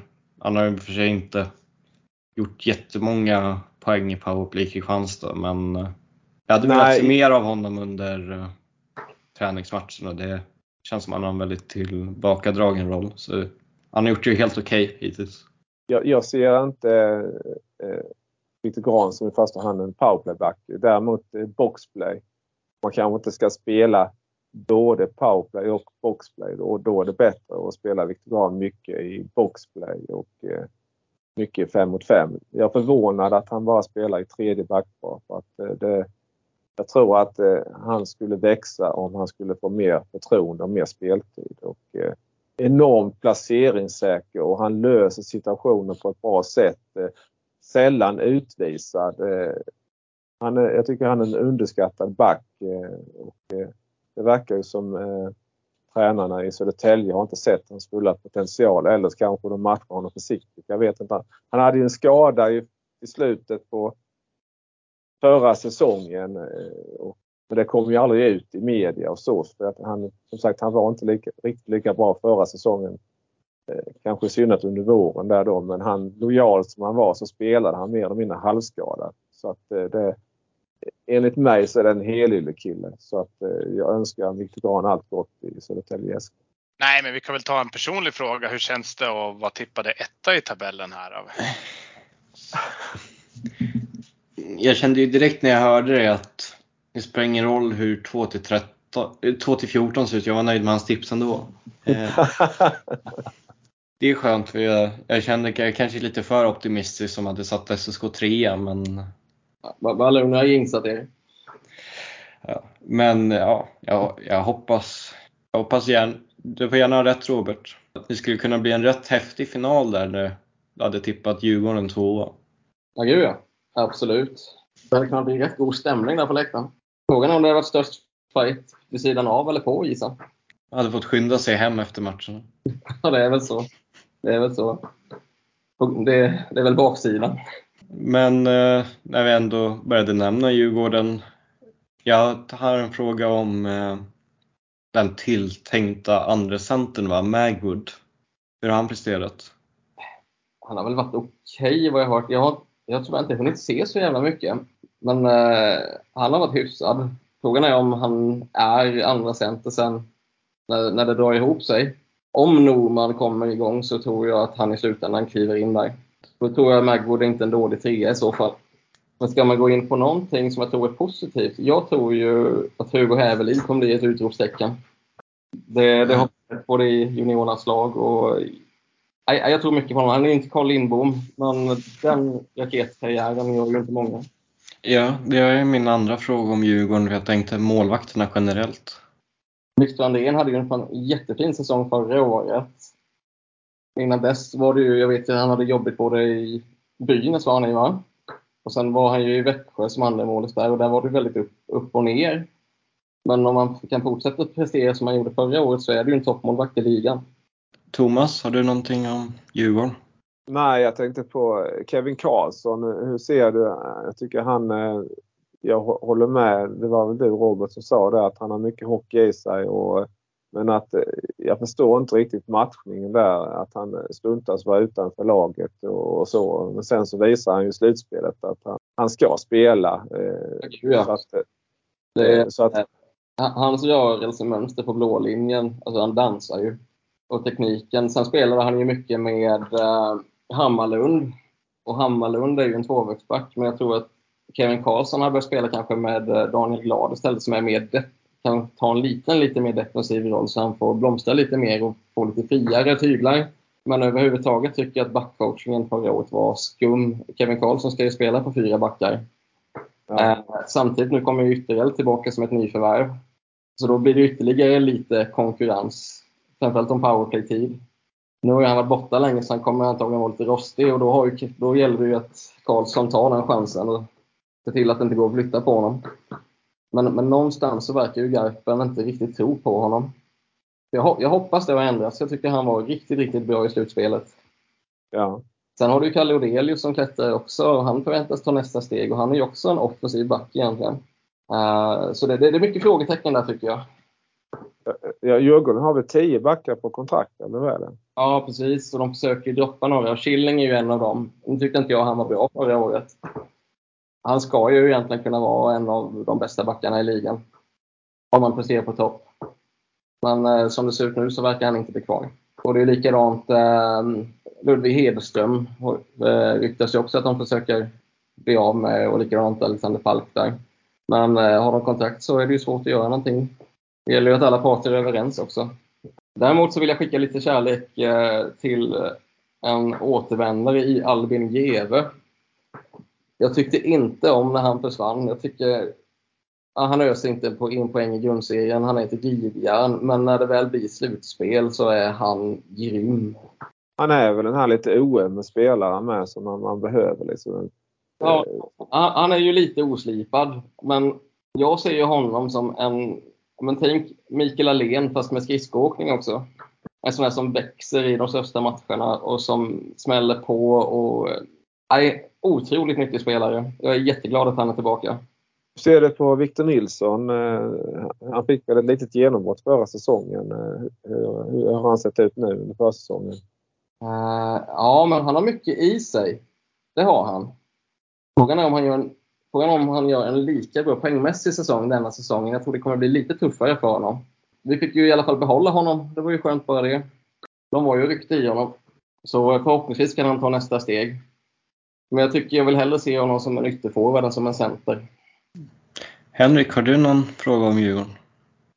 Nej, inte direkt sådär. Jag, jag tror att, ehm, att Djurgården kommer få, få ihop det ganska bra i slutändan. Eh, det, det, tror jag. Sen, sen, sen återstår det väl att se när man tappar liksom seriens bästa målvakt och så pass mycket ung spets försvinner. Liksom. Det, det, går ju liksom inte att ersätta dem.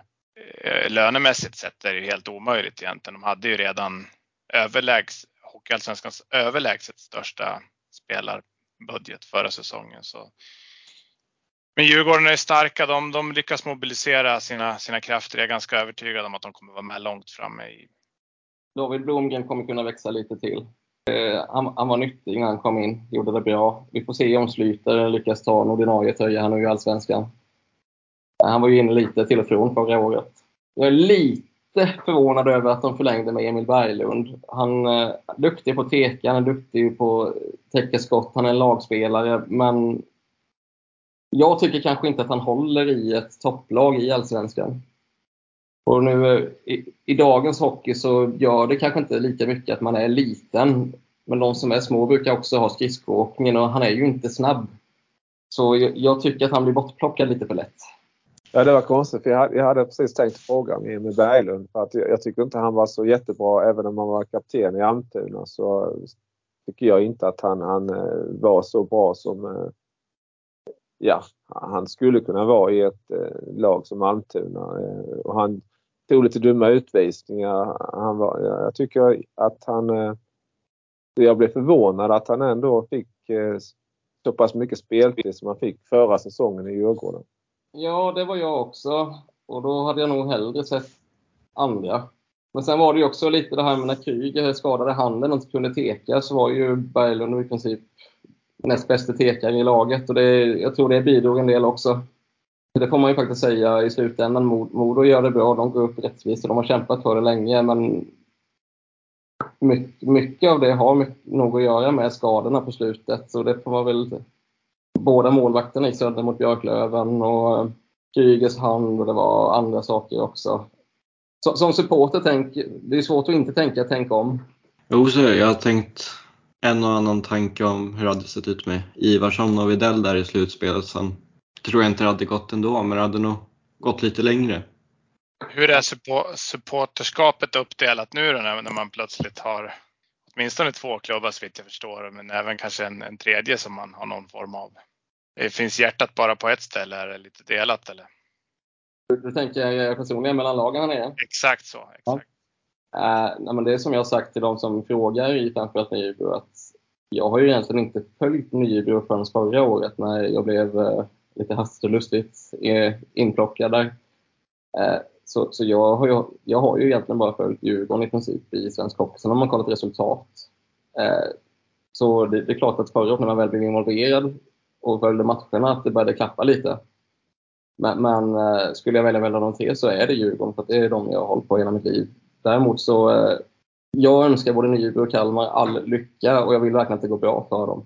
Jag har inget emot varken eller om man säger så. Utan mellan Kalmar och Nybro så tillhör absolut, då, då väljer jag ju Nybro i, i det avseendet. Men eh, i, i och med att jag inte är så inbiten i den klubben så blir det också mycket lättare för mig att också känna lite kärlek till Kalmar. Jag bor här, jag har många trevliga personer i organisationen. Jag hoppas det går bra för båda två. Ja, jag tänker, nu har vi passerat två timmars inspelning så ska inte ge vår klippare Johan allt för mycket att bita i men eh, ja, finns det något sista ni vill tillägga? Jag har bara en sån här liten... Jag, jag blir lite, jag vet inte, frustrerad. Eh, Marinaccio då. Eh, han eh, åkte på en avstängning tre månader. I, i min värld så, så, är det ingen avstängning. Alltså det, för att tre månader. Det börjar gälla 20 juni och han är klar till premiären då. Alltså för, för, att få någon verkan, nu vet jag inte, nu kanske det är så att Eh, han kanske inte skulle blivit avstängd. Det var en astmamedicin som, som läkare sa att eh, det, ja, han får spela, han litar på läkaren och så vidare. Men, men alltså det blir ju ett slag i luften när, när man har en avstängning under icke-säsong, om man säger så. För jag menar, träningsmatcherna, det, ja, han missar dem men alltså han är ju ändå med till första eh, seriematchen. Då är det precis som att ja, det, det var ingen avstängning. Så, så, ser jag på det. Jag vet inte hur ni ser på det men det, det blir lite löjets skimmer över det tycker jag. Ja, jättemärkligt kan jag tycka. Jag har inte följt det alls.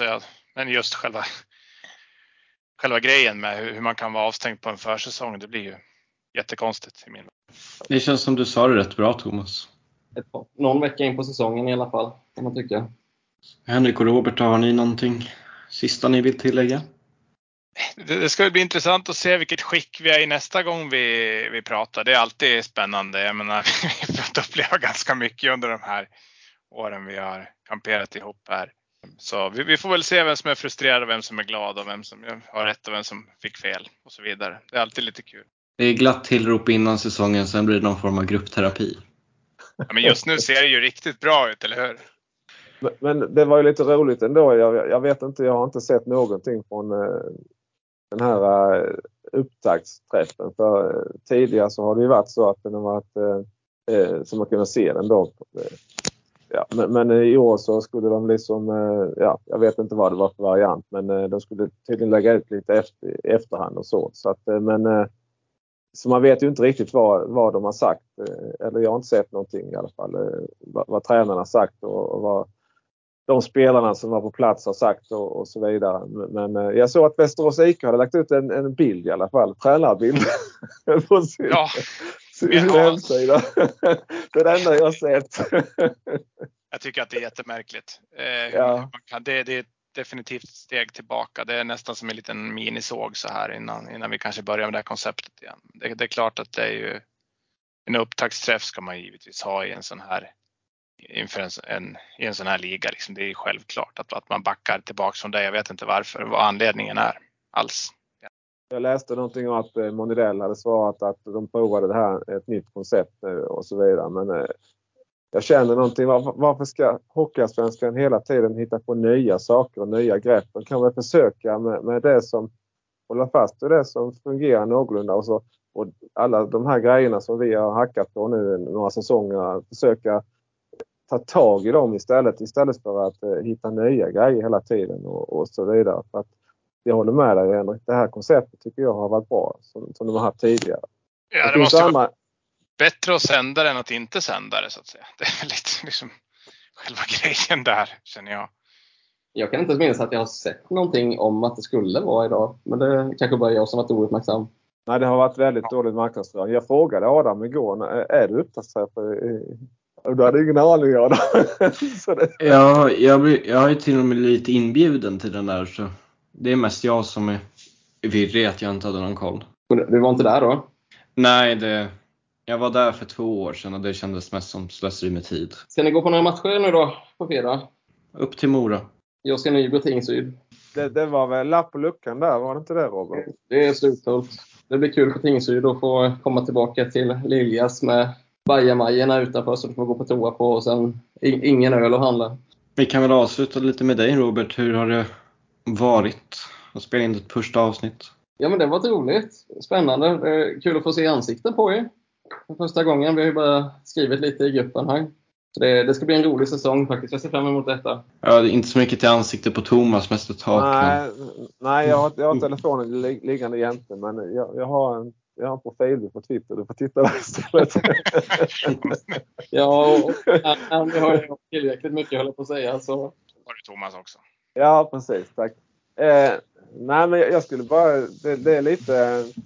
Rätt så många av oss har, har, ju, har ju tippat samma bottentrio och smålandslag.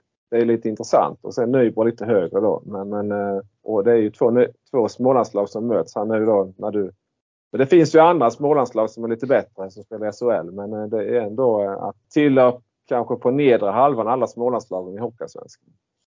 Vi får väl helt enkelt säga som så här att eh, Växjö Lakers och IK Oskarshamn är mer än välkomna tillbaka. då, blir det en väldigt rolig liga här nere. Ja. och så kanske Karlskrona tar sig upp. Vi behöver inte ha hit dem till Allsvenskan. Nej, men det som är fascinerande det är också att, att Hockeyallsvenskan har mer SM-guld än SHL den här säsongen om man, om man liksom tar det lag för lag. Bara en sån sak, det är ju helt otroligt. Så kommer vi förhoppningsvis prata lite grann om det här lilla nålsögat när det gäller att ta sig uppåt till SHL.